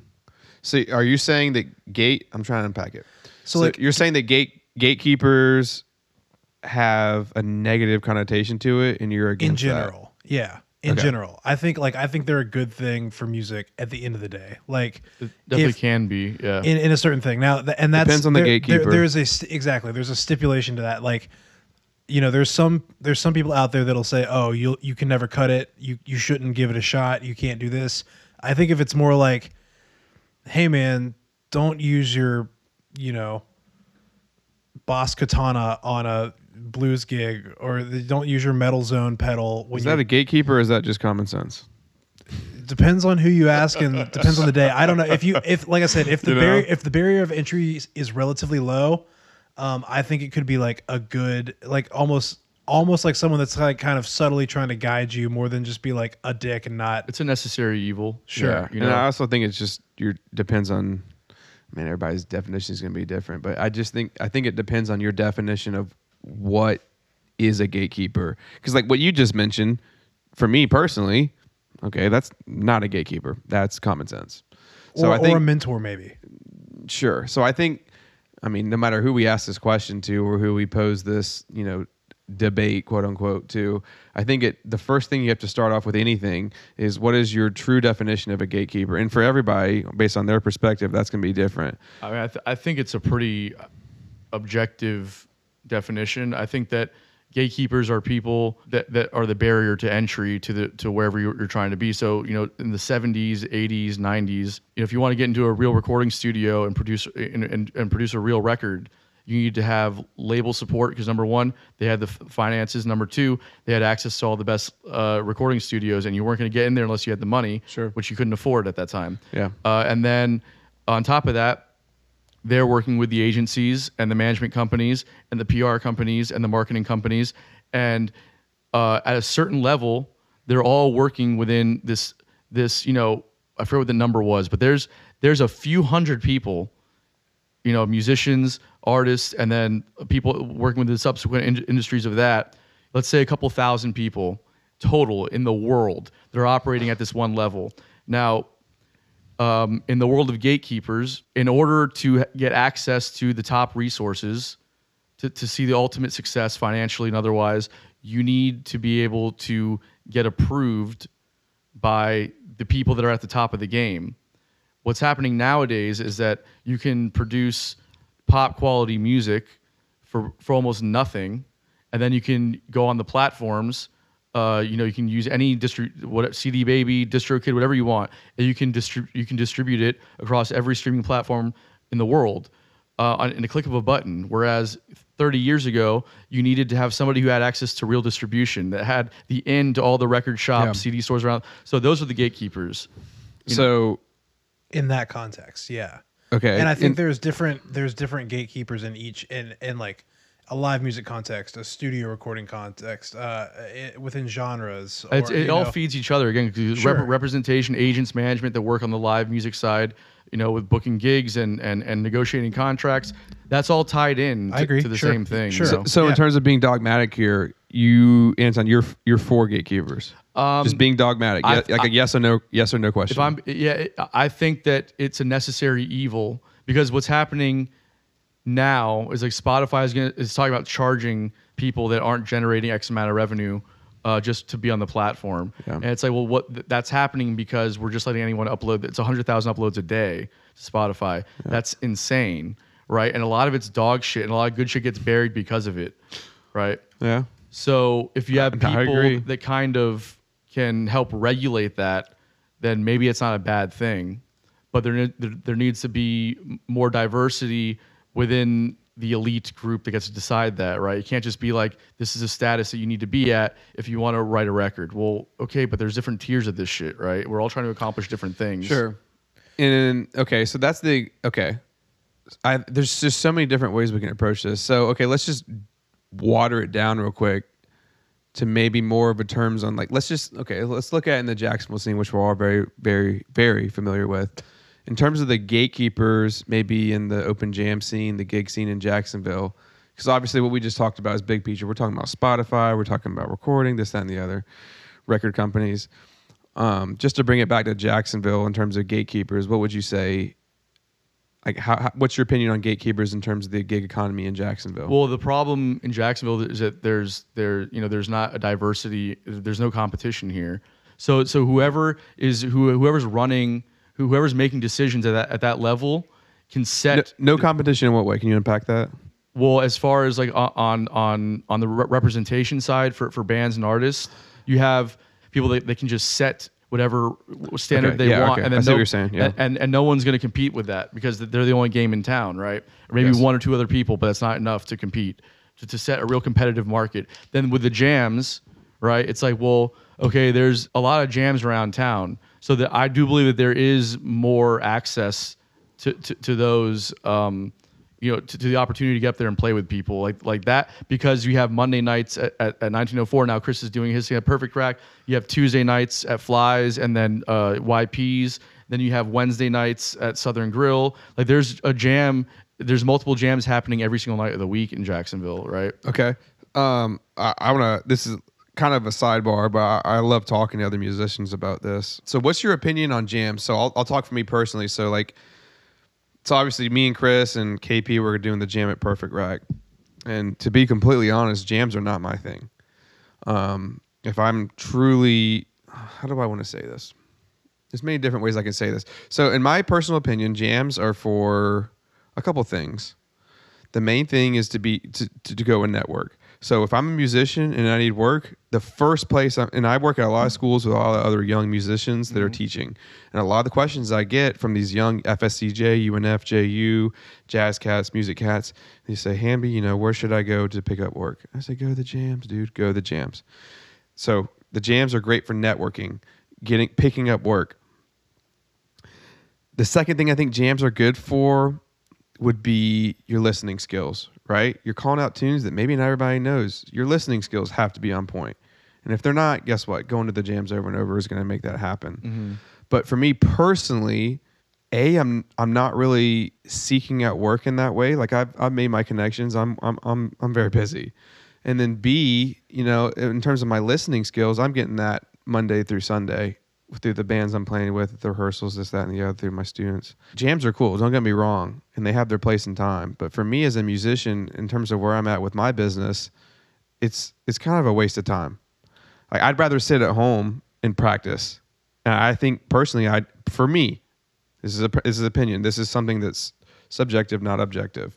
For me, you know, I get I get invited to a lot of the jams, and sometimes I truly want to go. Like um, our bass player Justin, and time wise, he just started a jam not too long ago over at where's it at, Chris? At Rain Dogs. At Rain Dogs, and he's playing with was it LPTs? Uh, it's Mylan Allgood on drums, Angel Garcia on keys, uh, and Bryant Patterson on bone. So insane players, and I love my boy Justin, and that's a jam I would truly want to go check out. So I just wanted to get your take on. I know we're kind of gearing away from the whole gatekeeper thing, but what's what's your take on the jam the jam well, world? I think it plays a few different things. I mean, the networking and the practice as a musician is obviously great. Um, depending. So on, you agree on that aspect? Yeah, as far as what you know, depending on the jam, but yeah, they Sure. definitely can. Be, Yeah. You know, they definitely Depending can. on the jam. Yeah, I mean, they, they definitely can be though. Um, Yes. But you know, beyond that, I think um, supporting, uh, and I'm guilty of this not going enough because you know we get busy and sometimes you just need some downtime, especially earlier in the week when when your weekends are, are stacked with with gigs and stuff. And then you get a Monday night off, and you're like, dude, I I'm don't trying wanna- to chill, not play more music. Right, right. Um, that being said, I think it's important to support the jams because it helps to build a community. Um, and I think that um, it's also just good as a musician to be able to connect with your com- to, with, with your peers on, on like a on a friend level and build relationships on a friend level. Um, Absolutely. We can, we can call it networking if we want, but that to me that's beyond networking. Networking is like trying to establish connections and make contacts or whatever on, on a strictly transactional uh, level. But um, I think that it's important because you know this industry is so is so quick and and things are fleeing and opportunities come and go. And I think that it's important that we establish real relationships, meaningful relationships with people outside of a gig or outside of a studio, whatever, whatever, like Sure. outside of a working relationship. Yeah. And a, and a jam is kind of like should be looked at as as a local watering hole where we can all go and just catch up. You know, maybe maybe we play, maybe we don't, but like we get to hang out with our friends. We talk about what's going on with us, and like just you know establish just real connections with, with, with other musicians. Because like you know, in the world of entertainment, uh, show business, whatever, whether you're an actor, musician, or whatever it might be, you know these these relationships are often just so transactional. And and it jades people and it waters down the art as a whole. I think that as agree. artists, we we need real connection in order to, to, to create good art, and I think that's that that helps all of it. You know. I agree. The, I mean, when I when I do show up to the YP's jam, or I filled in a couple of times the 1904 jam. I've been to, you know, as we all have, I've been to a lot of the jams. I'm not downplaying the jams, as, as you just said. It's ins it's insanely great for all those things you just mentioned, and it's also a lot of fun. Like, Yeah. I'm not trying to sit here and be like, oh, I don't like jams. It's not fun. It's a waste of time. Just for me personally, where I'm at, I'd rather sit at home and truly, truly practice. Yeah, totally. But when or I just do, take a night off. yeah, or or that, Yeah. dude. Monday, Tuesday, that's my night off. I got done teaching literally all day. I'm trying my night off. Right. But the times I do go out, I'm not trying to water that down. I have a lot of fun playing with KP and whoever it is I'm playing with, and um, yeah, the, the times I do go out and, and jam, and I, I'm trying to make it out to Justin's jam at Rain Dogs.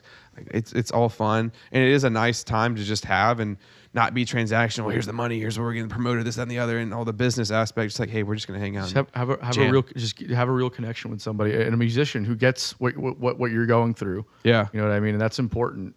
It's you know I, I'm 33 now, you know, and and and friends and like genuine relationships are are harder and harder to come by. So as I get older, I'm, I start to value the ones that I do have a lot more, and I make more time for it. And I think so, some of the closest friends that I have now are musicians, and it is because of going to jams and because you know, and and through those, those jams, sometimes they come and support a show that I'm at or whatever, and then Yeah. we see each. Other or sometimes it's just like, hey man, what are you doing? You know, on this day, do you want to get together and just jam and just like hang out and then, or grab lunch or whatever? And it's like Sure. you do, and then all of a sudden it's like like you're talking to them about personal shit, and you're talking Yeah, about just- man. and all of a sudden you're like, oh, we're friends. Like this is. Yeah. I find myself like texting you when I'm you know at home on a on a random night, just like, oh, check this. I saw this today or whatever not just doing business exactly and, and all that. Yeah. and and and, to, and that connection is so valuable especially with with musicians because we're the only people that are going to understand what the other one's going through on any real kind of level you know because we've either been through it or we're gonna go we're through going to it. go through it yeah exactly Chris, what's your take on the jam things? I know you've been a liaison over at 1904 for a, a good bit.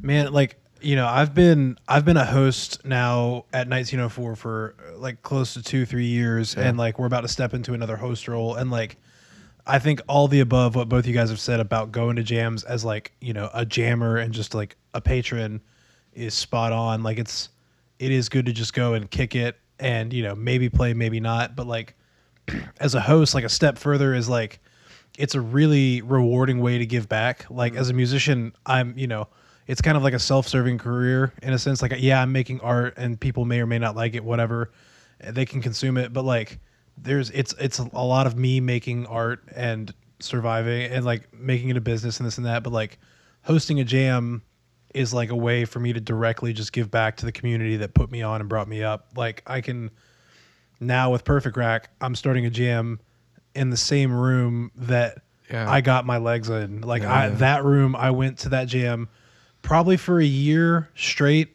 every single week, and like those guys there will attest that that I was. I was a staple, not getting paid. I just wanted to be out there, meet the players, learn the tunes, get the hang. So like, and they they like took me under their wing. They were all mentors to me. Like it was, it was one of the most valuable things you know outside of like music school that I ever did. yeah So yeah, and so just in short, you know, it, for me, it's super rewarding to just give back in a way that I can actually give back. You know, And in turn, like, yeah. So this, like, with the the Perfect Rack Jam, this is gonna be my first time hosting a jam. I'm only 24. Like, so in terms of that, I, I was talking to Chris the other night after one of our rehearsals. I think it was for Time Wise. I'm super stoked on on that aspect and just getting super connected with the scene in Jacksonville the networking and all that stuff. Like it, I think the the mentality that comes with hosting a jam as opposed to just showing up and playing a couple of tunes with a band or just by yourself. That's two completely different things. My mentality on hosting a jam is completely different than my mentality on just showing up in a jam and playing tunes. I'm I'm what I was talking about previously is more or less the mentality of I'm just going to show up to KP's jam at YP's and just play a couple of tunes. Like I for me personally, just showing up and doing that, I personally do not get much out of that, right? Right. I'm rehearsing with those guys four or five times a week. Literally, Right. that, literally that band. Eh, most of the bands in the Jacksonville scene, I'm playing with those guys and rehearsing with those guys. But in terms of being a liaison for a jam, that's a whole new mentality, which I'm very, very, very, very excited about. Like one of my favorite things is meeting new musicians or even old musicians and them just throwing me tunes Yeah. throwing me tunes. I'm getting their I'm getting their number, and like you said, like oh, come to find out, six months later, we're actually friends. Yeah. and we actually can connect in a way that's other than financial business gig mentality. Like Well, it happens on the on the same side of just going to support a jam, you know, and that's why I said it's important to you know to distinguish like which jam you're going to. Mm. Maybe the YP's jam for you because you know all the guys running it is like not the one, but maybe there's there's another one where there's a lot of great players that you might not know about, and then you go there, and you- Dude. and you get pushed, and you and you you're, you you become aware of a new scene it- that, that exists here, and then also you know maybe you establish some connections, and those connections turn into real relation. The the overall thing is that it's important to like obviously if you're running a jam that's a very important part of of creating the opportunity for people to come in get their chops up you know figure out what it's like to be a, a- in a gig kind of setting. But furthermore it's it's important to support it too because that's how those opportunities get created is only if people show up Yes. and, and add you know you know financial value to the bar and then the community value to uh to, to, to the scene you know Yeah. So I, I want to say I want to say one more quick thing, and this is something I've told Chris and many others before. Um, the Blue Jay, the Blue Oh, Jay yes. Jazz Jam. Who's that? Stefan on drum. Yeah. On Oh, drums. yeah, fucking uh um and then uh Stan Stan, Piper, on bass. Kenny Hamilton. So Yeah. so quick Unreal. story. Quick story on that. Probably this is probably man. This is probably two years ago. Um, when I first started getting into the scene of gigging and playing music as a profession, I, I think I've told Chris this before. I used to go to Blue Jay on Tuesday nights by myself. I would sit there. I'd have a notepad, and I'd sit there and I'd sit in the back of the room, hoodie up, notepad, and I would literally. I just used to take notes on Stefan. I think he's the. I think he's the best drummer in Jacksonville. Yeah, probably. I think he's. I don't have a problem saying a- that. I think he's a. Dude, that kid's insane, man. God bless that kid. And I, I, I haven't even met that kid.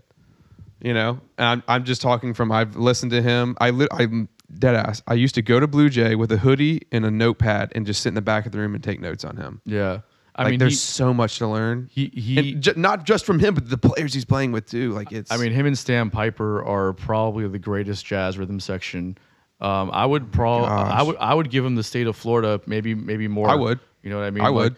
And and in terms of in terms of their age, like we're, we can talk about John Lumpkin and Ulysses. As, you know, those cats are older. I'm talking about the young cats, dude. That's in, they're they're insane musicianship. and like yeah and, and just and like as individual players yes but like t- together like that unit right there together like that that is Unheard of. I, I've I, I did a I, I played a jazz fest one year with Parker Urban. It was part me. Parker Urban hired me for his scenario for his like uh, setup that he had. So it was Parker Urban, me, Stan Piper on bass, and Stefan on drums. Sheesh. And What a band. What I a mean, group, bro. th- this was like four or five years ago Bless. probably four or five years. Yeah, four or five years, something, something like that. I just didn't know what to do up there, you know, and, and like I can confidently say that I bombed on that gig because it was like, first off, it was just being so um, taken back by how gr- like just Stan and, and Stefan just know each other like that, and John It was. doesn't. It doesn't make sense. it's just yeah, it's it it's, does. It's, one of those things that doesn't make sense. it's uh, like they, they just I don't I, I don't at that time I wasn't ready for that and and and John no, one, no one's ready. For yeah it, and. John was on fire you know what I mean I'm just like I don't fucking know like why am I here guys like I've like- had those gigs. yeah see, like I don't need to be like th- thank you for the opportunity but like why am I here Yeah, you know what I mean why did you hire me for yeah, this? yeah now if, the, if if if I, I can confidently say that if it was now I'd feel much more comfortable stepping in that scenario Sure. but you know, there was a lot going. I was new to Jacksonville still, right? There was a lot of people there. It's a bigger stage. I'm playing with fucking like the top guys Yeah. in like the, in Jacksonville. They they could be the top guys anywhere, right? And then like I, I just don't don't don't fully know them yet, and I'm trying. There's so much going on in my head, right? And I'm Yeah. just like, man, this is not working out for me. Yeah. Um, so you know, but yeah, they're, they're, they're the best. So I get why you studied that. Chris, would you say that's the? I mean, I'm. Uh, I don't want to say this. You're the best. You're the best. 1904 is the best, but like, ni- but Blue Jay, bro. I mean, like, if you're looking like Come on, strictly at a Bubba. For certain level- yeah, I mean, like Okay, a- okay, Yeah. yeah. Let's be let's be specific. I mean, with if you're jazz, looking, dude. yeah, I mean, if you're looking at like conversational based music, you know, That- actually, I mean, like between that and the um the other jam at 1904, the the three, the band, the once uh, month, Blue Jay. yeah, at Bl- what did I say? Oh yeah, um, at At Blue, Jay. yeah, yeah, yeah. So I mean, like that is another. I mean, it's a different genre, but like, sure, sure. I mean, those guys in Mofro have a just some of the tightest conversations just by nature of them being in a band together. But like, I yeah, I'm honestly Blue Jay hosts those two jams. I should right have there. prefaced that with specifically talking about jazz because I get off to jazz. But oh, mine. I mean, in terms of jazz, yeah, there's uh, what a conversation. and like I mean, Anton said, I, I would throw that up on the state of Florida. Yeah, Honest yeah, to God, yeah. I like. I that. would throw that up in the state. I would throw that up in the. I mean, I don't know the South, but like definitely the state of Florida. Like Yeah. that, that jam is an insane. That's an want to know. We talked about a lot of different steps you should take, um, and once again, preaching to the choir, a lot of steps that you can take to get good on drums, music, maybe just life in general. Go to the go to the damn Blue Jay Jam and just sit there and listen. Yeah, totally. Just be a good listener and listen, and you'll just just be a sponge. And that's what we talked about earlier. Like once you're a student, you're always a student. You should always be a sponge. Even when you're 60 years old and you're a virtuoso piano player and you're still practicing two three hours a day, you should be a sponge. And that guy that I was talking about earlier still is. He's always listening. And I I just think Blue Jay Jam. I love the 1904 Jam. I love all the jams. But that Blue Jay Jam in terms of jazz is just insane, dude. They got some killer cats over there. oh yeah, totally. What's your unpopular opinion? My unpopular opinion is that Primus is a legendary band and Les Claypool is a, a legendary bass player. That's your unpopular opinion. Yes. That's pretty popular. I feel like most Really? People, I think most people could. Would, I feel like most people hate that. Chris? Hold I on, let, me get, hold on, let me get you Chris's opinion. yeah. He knows. He knows I'm not the biggest Primus fan. Like, I think eh. Primus is insanely talented. I'm not a Primus fan either, but that's not to say that they're not so, like the most some of the most creative and talented people in, on like out there doing it. Well, it. I don't know how unpopular I want to go, but that was my unpopular opinion because a lot of musicians I talk to, it's a, in my personal, it's a love hate relationship. Yeah. You know, totally. There's a lot of people that don't like them, but I don't know that I don't know that anybody can say that they're not good or they're not like like talented. Oh man, I there's listen to like people that yeah, hate like them. No, I uh, don't- I don't- a level of know a lo- I'm not- respect, you know, and like, but I I can say that I don't like them, you know, but Yeah. I do hold a level of like respect for their Maybe I creativity and rephrase my unpopular opinion. yeah, I love Primus. Yeah. So let me let me phrase it that way. I, Yeah. I love Primus. I love they've had a couple of drummers. I love all their drummers. I think Les Claypool is the way that he plays bass in terms of me being a drummer. I love it. He Yeah. plays like a damn drum. yeah, dude. he's very percussive. Yeah. He plays very percussively, and so I, once again, bringing up my brother, I, I, I showed my brother a couple of their tunes, and my brother has damn near perfect pitch. He doesn't have perfect pitch, but he has pretty close. So, in terms of musicality, he's more focused with his perfect pitch on the melodies and the harmonies and what's going on in that realm. Well, Primus doesn't got a whole lot of that going. They got a lot of percussive percussive rhythmic ideas going on. So I, I showed him a couple songs and he's asking me, okay, where's the chorus? yeah. and the chorus is literally just an insane syncopated like riff and so he wasn't really getting off to it that very much but as a drummer i love and even i mean i'm not into the the melodies and the harmonies as much as like other people are but i love the dissonance that les claypool can get off the bass with the tri he does a lot of tritones Yeah. he does a lot of minor seconds a lot of uh, he does a lot of dissonance i just love how rhythmically percussive that project is Totally, man. I mean that that's that's where you have to like for me there's a lot of stuff that I that I don't connect with on like, you know, a level where, you know, for first and foremost if I if I love a, a, a- like a project like a band um, I have to like the, the music has to hit me beyond like a, a cerebral level, right? So would you, would you say that you're a f- that you okay? What- okay, what's just let me phrase this. What's your opinion on Primus? I think that they are um, immensely creative, and I think that they are all so talented. Um, the music doesn't hit me in any kind of way. You know what I mean? It- it's the same way that I feel about like a lot of you know a lot of like metal stuff. Not all of it, but a lot of it where it's just like it's it's I can appreciate the technical ability, Dude, You know yeah. the, the the the the thought that went into the arrangements and and you know and all that, but like it doesn't hit me right. I don't know what it is, but I don't think anybody can describe what, what it is about any song or, or Sure, band yeah. that hits them. Right? It's just it's a spiritual thing. It hits you on that level. You connect with it. Some of the simplest, most boring shit is what I connect with. Some of the most complicated, out there shit I connect with. It just it just depends. And Primus, I, you know, I, I just nothing's ever hit me from them. You know, so but I give them all the credit in the world. They're super talented, you know, and super creative. I love I love people that push the envelope. You know, Yeah. Chris, do you want to give? I know we've talked about this, Chris. Do you want to give your little quick opinion on? Uh, yeah, Primus? it's you know, it's again, it's like a massive respect thing. I you know, for what they've you know, creating art for art's sake is really what I look at Primus as, and like I just think that's so important for like the mu- art community as a whole, specifically music as well. Like just being able to create whatever comes to your mind and putting it out, like not worrying about you know general public reaction, industry reaction, all that good stuff. So like, yeah, I th- you know, in that regard, I think they're awesome. But there is just so much music out there that I've just been, I've just kind of gravitated toward like a, a different Sure, thing. sure. I, I do know the one of my favorite things is we sit down and look at music together all the time. And when we first had the Primus conversation, I'll never forget you showing me like a 20 minute long video of someone breaking down all of Les Claypool's bass lines. Oh, I remember and that. like was like, no, I'm gonna prove to you with science why this is the best bass I player in the world. I I can I can appreciate it, man. Like he's got he's got dude. he exactly. He's got like an unreal feel, like an unreal technique. Uh, but it's like Anton said, ev- everything just hits people in a certain way that's not really quantifiable, and it just Yeah. slightly missed me a little okay. bit. Okay. Okay. So just So, one more yeah. one more quick thing on the Primus thing. So I think one of the main reasons I, I truly respect Primus, other than their other than their musicality, is because of their resemblance to Rush, in the sense that so I grew up on Rush. My dad was a huge Rush fan. Neil Peart is basically the reason I got into drums as a kid. Every kid wants to impress their dad. I couldn't do it through sports or baseball. I kind of could, but I could really do it through, hey, dad, I learned Tom Sawyer. I'm 16 years old. Fuck yeah. Check this out. So, in the sense of that, I respect Primus in the sense that they don't sell out.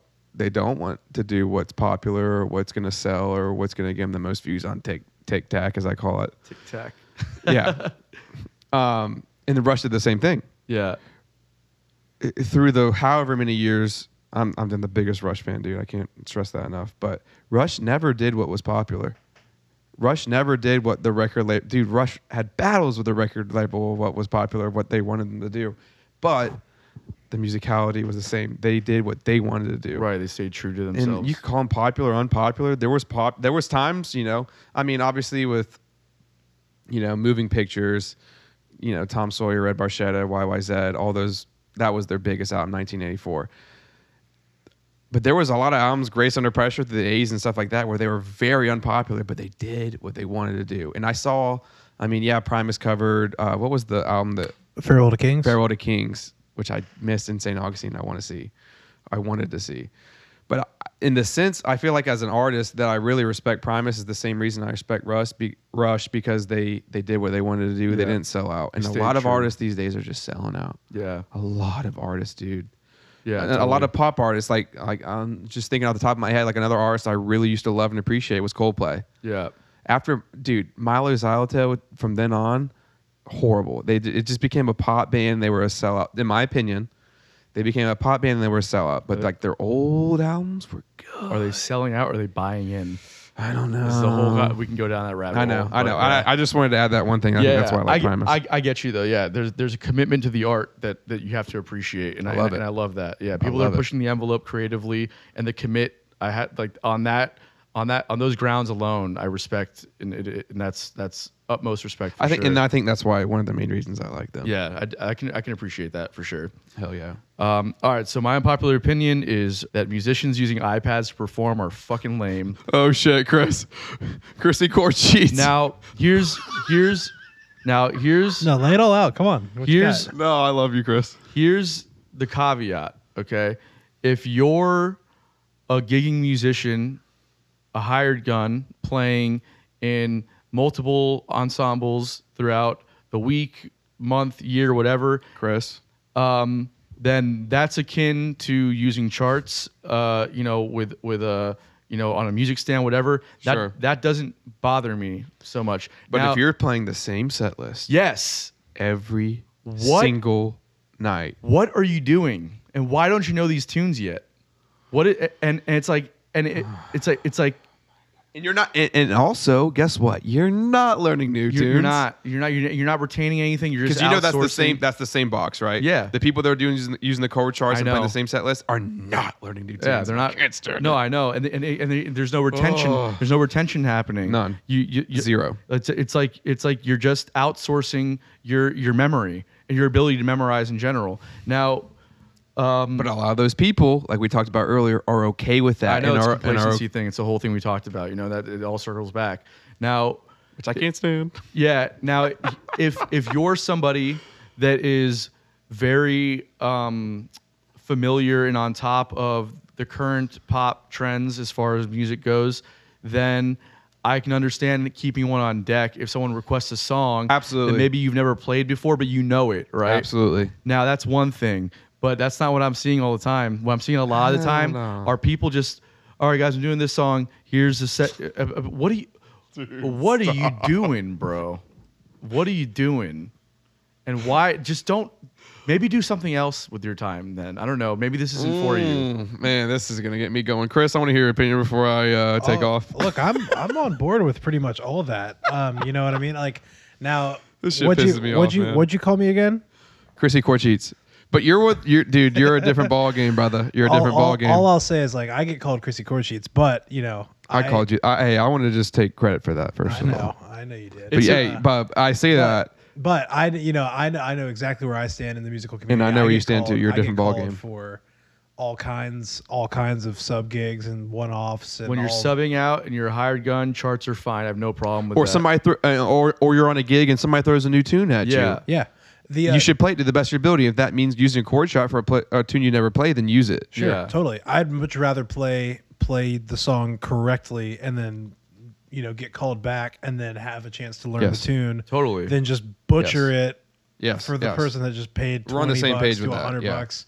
Um, you know, also like if we're putting like little small bits and pieces of value on like I make all my own chord charts. I don't just download something off of Ultimate Guitar and then hope it's right. Like Right, I, that's what I was gonna say. If I you're- if you're sit your down. own I charts, it's sit down. It's too. like sketching it out by. I mean, it's I just got shit handwriting, so I sketch it out by hand. That and that's I- part I- of transcribing. You know, it's so it's like, and I have my I'll have show notes on there. Like I'll I'll have you know I'll have whatever if I need it for a, a gig or X and Y or whatever. So yeah, I don't know. Like yeah, if it's if it's you know, and I don't know. Like look at look at Bob Weir in the Grateful Dead. Like he's played that music for fifty odd years and goes on stage with an iPad every single night. yeah, but when you do that many drugs, there's something else going on there, bro. That's Look, not a look, man. Yeah. that's look- not a musicianship problem. That's Is it a a set list that he's looking at though, or is it like, or is he like looking up charts and lyrics? Bro, and that? 'Cause I, that's we a can different- I can pull up a two-hour compilation video of Bob when Weir just dru- singing. when you do drugs at that level